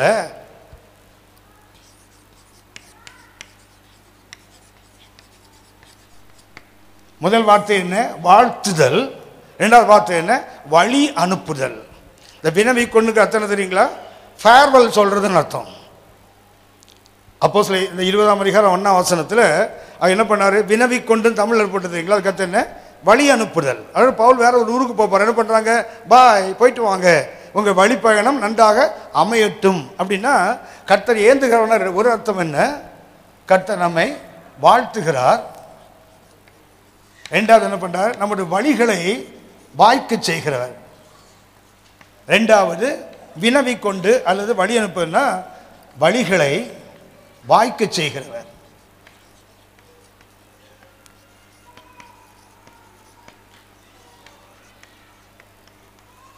மூன்றாவதாக இந்த ஆஸ்பாஸ் சோமாயோட மூன்றாவது அர்த்தம் சகரியா 2-ம் அதிகாரம் 5-ம் வசனம் வாசிங்க. சகரியா 2-ம் அதிகாரம் எபிரேய மொழியில் எழுதப்பட்டது. இது கிரேக்க மொழி. ஆனால் இந்த கருத்தில் அங்கே எழுதப்படுகிறது. வார்த்தை வேற வார்த்தை, ஆனால் எழுதப்படுகின்ற கருத்து இதுதான்.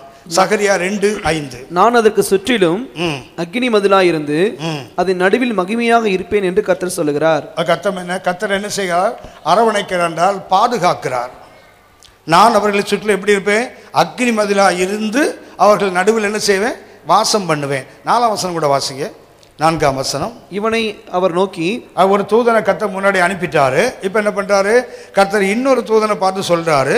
ஒருத்தனை அனுப்பப்பட்டவன் ரெண்டாவது ஒரு தூதனை பார்த்து சொல்கிறார். இவர் அவனை நோக்கி, நீ ஓடி இந்த வாலிபனிடத்தில் சொல்ல வேண்டியது என்னவென்றால், முன்னாடி ஓடி போகிற வாலிபனிடத்தில் சொல்ல வேண்டியது என்னவென்றால், எருசலேம் தன் நடுவிலே கூடும் மனுஷரின் திரளினாலும், எருசலேம் தம் நடுவே கூடும் மனுஷருடைய திரளினாலும் மிருக ஜீவன்களின் திரளினாலும் மதில் இல்லாத பட்டணங்கள் போல் வாசஸ்தலமாகும். கவனித்துக் கொள்ளுங்க. இது எருசலேமினுடைய கோட்டை சுவர்னு வச்சுங்க. இது எருசலேம். கர்த்த சொல்றாரு, எருசலேம் நடுவே என்ன கூடுமா? மனுஷங்கள் வந்து கூடுறாங்க. மாத்திரமல்ல, மிருக ஜீவன்களும் வருது. எதுக்கு வர்றாங்க? மனுஷனும் மிருகமும் எதுக்கு எருசலேமில் வருவாங்கன்னா, பஸ்கா பண்டிகைக்கு தான் பெருமாள் வருவாங்க. ஏன்னா நீங்கள் அறிந்திருப்பீர்கள், இந்த எருசலேமுக்குள்ளே அதிகபட்சம் 30,000 பேர் தான் இருப்பாங்க. எருசலேமுக்குள்ளே, அந்த நகரத்துக்குள்ளே எவ்வளோ பேர் இருக்க முடியும்?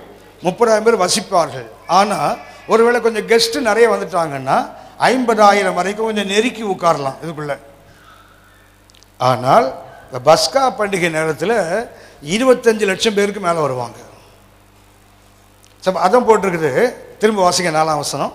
இவர் அவனை நோக்கி, நீ ஓடி இந்த வாலிபனிடத்தில் சொல்ல வேண்டியது என்னவென்றால், எருசலேம் தன் நடுவிலே கூடும் மனுஷரின் திரளினாலும் மிருக ஜீவன்களின் திரளினாலும் மதில் இல்லாத பட்டணங்கள் போல் வாசஸ்தலமாகும். என்ன ஆகும்? 50,000 பேர் ஊருக்குள்ள இருக்கலாம். இதுவரை 50 லட்சம் வந்தா என்ன ஆகும்? ஜனங்கள் வெளியே வந்துருவாங்கல்ல. ஜனங்கள் வெளியே வந்தா இந்த நகரம் என்ன ஆகிடும்? மதில் இல்லாத பட்டணமா மாறி போயிடும். மதில் உள்ளே இருக்குது, ஆனால் ஜனங்கள் வெளியே வந்துட்டாங்கல்ல. இப்போ அவங்களுக்கு என்ன கிடையாது? பாதுகாப்பு இல்லை. அதுதான் 5-ம் வசனம் வாசிங்க. இப்போ நான் அவர்கள் சுற்றிலும் அக்கினி மதிலாயிருந்து. கவனிச்சிங்களா? கர்த்தர் எங்கே வந்துடுவாரா? ஜனங்கள் வெளியே வந்துட்டாங்க. கர்த்தர் என்ன பண்ணுறாரு? வெளியே அக்கினி மதிலாய் கர்த்தர் மாறிடுவார். இது மதில். ஜனங்கள் வெளியே வந்துட்டதுனால மதில் இல்லாத பட்டணமாக ஊர் மாறும்போது கர்த்தர் என்ன பண்ணுவார் தெரியுங்களா? அக்னி மதிலாய் சுற்றி இருந்து வெளியே போயிட்டானா உள்ள ஆள் இருக்காது இல்லை, உள்ள ஆள் வேணும்ல. என்ன பண்ணுவாராம்? நடுவிலும் கர்த்தர் இருப்பாராம். சுற்றிலும் அக்னிமதலாய் இருப்பார். அப்புறம் என்ன செய்வாரா அப்படின்னா, அரவணை பாதுகாப்பது என்றால் கர்த்தர் உள்ளும் புறமும் பாதுகாக்கிறவர். கர்த்தர் அரவணைக்கிறார் என்றால் என்னத்தோம், வெளியே உள்ளவங்களும் நம்ம தொட முடியாது, உள்ளே இருக்கிற யார் நம்ம தொட முடியும்? வெளியே ஆள் இருக்காங்க, அவங்க நம்மளை தொட முடியாது. உள்ளே இருக்கிற யாராவது நம்ம தொட முடியுமா? முடியுமா? முடியும். நம்ம நம்மளை தொட முடியும். ஹலோ, வெளியே இருக்கிறவன் நம்ம என்ன, கர்த்தரை சுற்றி அக்னி மதில். இப்போ நம்ம உள்ளே இருக்கிறோம்ல, நம்மை நாமே அழிக்க முடியுமா? முடியாதா? லேகியோனை அடித்தது யார்? லேகியோனை அடித்தது யார்? அவனே தனத்தை. அதான் நம்ம பண்ணிகிட்ருக்குறோம். அப்படின்னா கர்த்தரை பாதுகாப்பு என்ன தெரியுங்களா, வெளியே எதிரிகிட்ட இருந்தும் காக்கிறாரு, உள்ளே நம்மகிட்ட இருந்தும் நம்ம பாதுகாப்பார். நம்மை நாமே அழித்து கொள்ளாதபடி கர்த்தர் என்ன பண்ணுவார், நம்மையும் காக்க முடியும். அதுதான் கர்த்தர் அரவணைப்பது, கர்த்தருடைய பாதுகாப்பு. நான்காவதாக ஒன்றை சுட்டி காட்டுகிறேன், கர்த்தருடைய பாதுகாப்பு. அப்போஸ்தலர் 20 அதிகாரம் 10 வசனம் வாசிங்க. அப்போஸ்தலர் 20 அதிகாரம் 10 வசனம். உடனே பவுல் இறங்கி போய் அவன் மேல் விழுந்து அவனை அணைத்து கொண்டு, அந்த அஸ்பசோமாய் கீழே விழுந்து என்ன பண்றான், செத்தவனாக எடுக்கப்படுகிறான். ஆனால் பவுல் என்ன பண்ணாரு, மேலேருந்து 3ஆம் மாடிலிருந்து கீழே இறங்கி வந்து பண்ணாரு. அவனை அணைத்த போது அவர் சொல்லுகிறார், அவனுக்குள்ள உயிர் இருக்கு. கவனித்துக் கொள்ளுங்கள், மேலேருந்து கீழே விழுந்தா மற்றவங்க என்ன பண்ணாங்க, செத்து போயிட்டாங்க. ஏன்னா யாரும் அவனை அணைக்க ஆயத்தமா இல்லை. செத்து போன பணத்தை போய் யார் போய் அரவணைப்பாங்க? ஆனால் தேவ மனுஷன் என்ன பண்ணான், கீழே இறங்கி வந்து என்ன பண்ணான் தெரியுங்களா, அவனை அணைத்து. அந்த வாசிக்க திரும்ப. உடனே பவுல் இறங்கி போய் அவன் மேல் விழுந்து அவனை அணைத்து கொண்டு, கலங்காதிருங்கள், இவன் உயிர் இவனுக்குள் இருக்கிறது. மற்றவெல்லாம் செத்து போனவனாக எடுத்தாங்க. ஆனால் இவன் என்ன சொல்றான், அந்த அரவணைக்கும் போது தான் தெரியுது, இல்லை இல்லை அவனுக்குள்ள உயிர் இருக்குது. அப்படின்னா நாலாவது என்ன வேண்டும், இந்த வாழ வைக்கிற தன்மை தான் அரவணைத்தல். 5ஆவதாக வேண்டி சொல்லுகிறேன், உன்னத பாடு 2ஆம் அதிகாரம் 6ஆம் வசனம். நாலாம் வசனத்தை வாசிங்க தம்பி. உன்னது பாரு 2:4 வாசிங்க. என்னை விருந்து சாலைக்கு அழைத்து கொண்டு போனார், என் மேல் பறந்த அவருடைய கொடி நேசமே நேசமே, திராட்சரசத்தால் என்னை தேற்றுங்கள், திராட்சரசத்தால் என்னை தேற்றுங்கள், கிச்சிலி பழங்களால் என்னை ஆற்றுங்கள், கிச்சிலி பழங்களால் என்னை ஆற்றுங்கள், நேசத்தால் சோகமடைந்திருக்கிறேன். நேசத்தினால நம்ம என்ன ஆயிட்டாங்க, சோகமாயிட்டாங்க, ரொம்ப சோகமா இருக்காங்க. அடுத்த வசனம், அவர் இடதுகை, கவனிச்சிங்களா, இந்த அம்மா திராட்சரசம் கொடுங்க, என்ன ஆற்றுங்க தேட்டுங்கன்றாங்க. அவர் என்ன பண்ணாரு, திராட்சரசமும் கொடுக்கல, ஆட்டவும் தேட்டவும் வந்து என்ன பண்ணார், அவரது இடதுகை என் தலையின் அதை அணைத்த போது என்ன தெரியுங்களா, அவளுக்கு தேவையான அன்பும் ஆறுதலும் அந்த அரவணைப்புகள் இருந்ததில்ல இருந்ததா. அப்படின்னா கர்த்த தேற்றுகிறவர் அல்லது ஏந்துகிறவர்னா அது கர்த்த என்ன தெரியுங்களா, இந்த 5 அர்த்தங்கள். அப்போ சபைக்கு, எபேசபைக்கு என்ன தெரிய வேண்டும், இந்த தேவன் யாரு, 7 நட்சத்திரங்களை கையில் செய்கிறார், தாங்கி கொண்டிருக்கிறவர் அல்லது ஏந்துகிறவர். ஏந்துகிறவர் என்றால் சும்மா அப்படி பின்னாடி கவனிப்போம் தொடர்ந்து. கையில் ஏந்துகிறவர் என்றால் அரவணைத்து கொள்ளுதல் அர்த்தம். ஏந்துதல் அப்படியே கையில் தூக்கிட்டே நடக்கிறதுன்னு அர்த்தம் அல்ல. ஏந்துதல் என்னென்ன, அரவணைத்து கொள்ளுதல். அரவணைத்து கொள்ளுதலுக்கு அந்த ஆஸ்பசோமாய், அதுக்கு 5 அர்த்தங்கள். 1 வாழ்த்துகிறவர், 2வது வழிகளை வாக்கி செய்கிறவர், 3வது பாதுகாக்கிறவர், 4வது நம்மை ஜீவன் உள்ளவர்களாக இஞ்செல்லாம் உயிர்த்தெழுதலை கொடுக்கிறவர், 5வது சோகத்தை மாற்றி அன்பையும் ஆறுதலையும் கொடுப்பார். இது சபைக்கு அந்த படைத்தவரை பற்றிய அடிப்படையான 2 அறிவில் 1. அவர் யார், ஏந்துகிறவர். ஜெபம் பண்ணலாமா?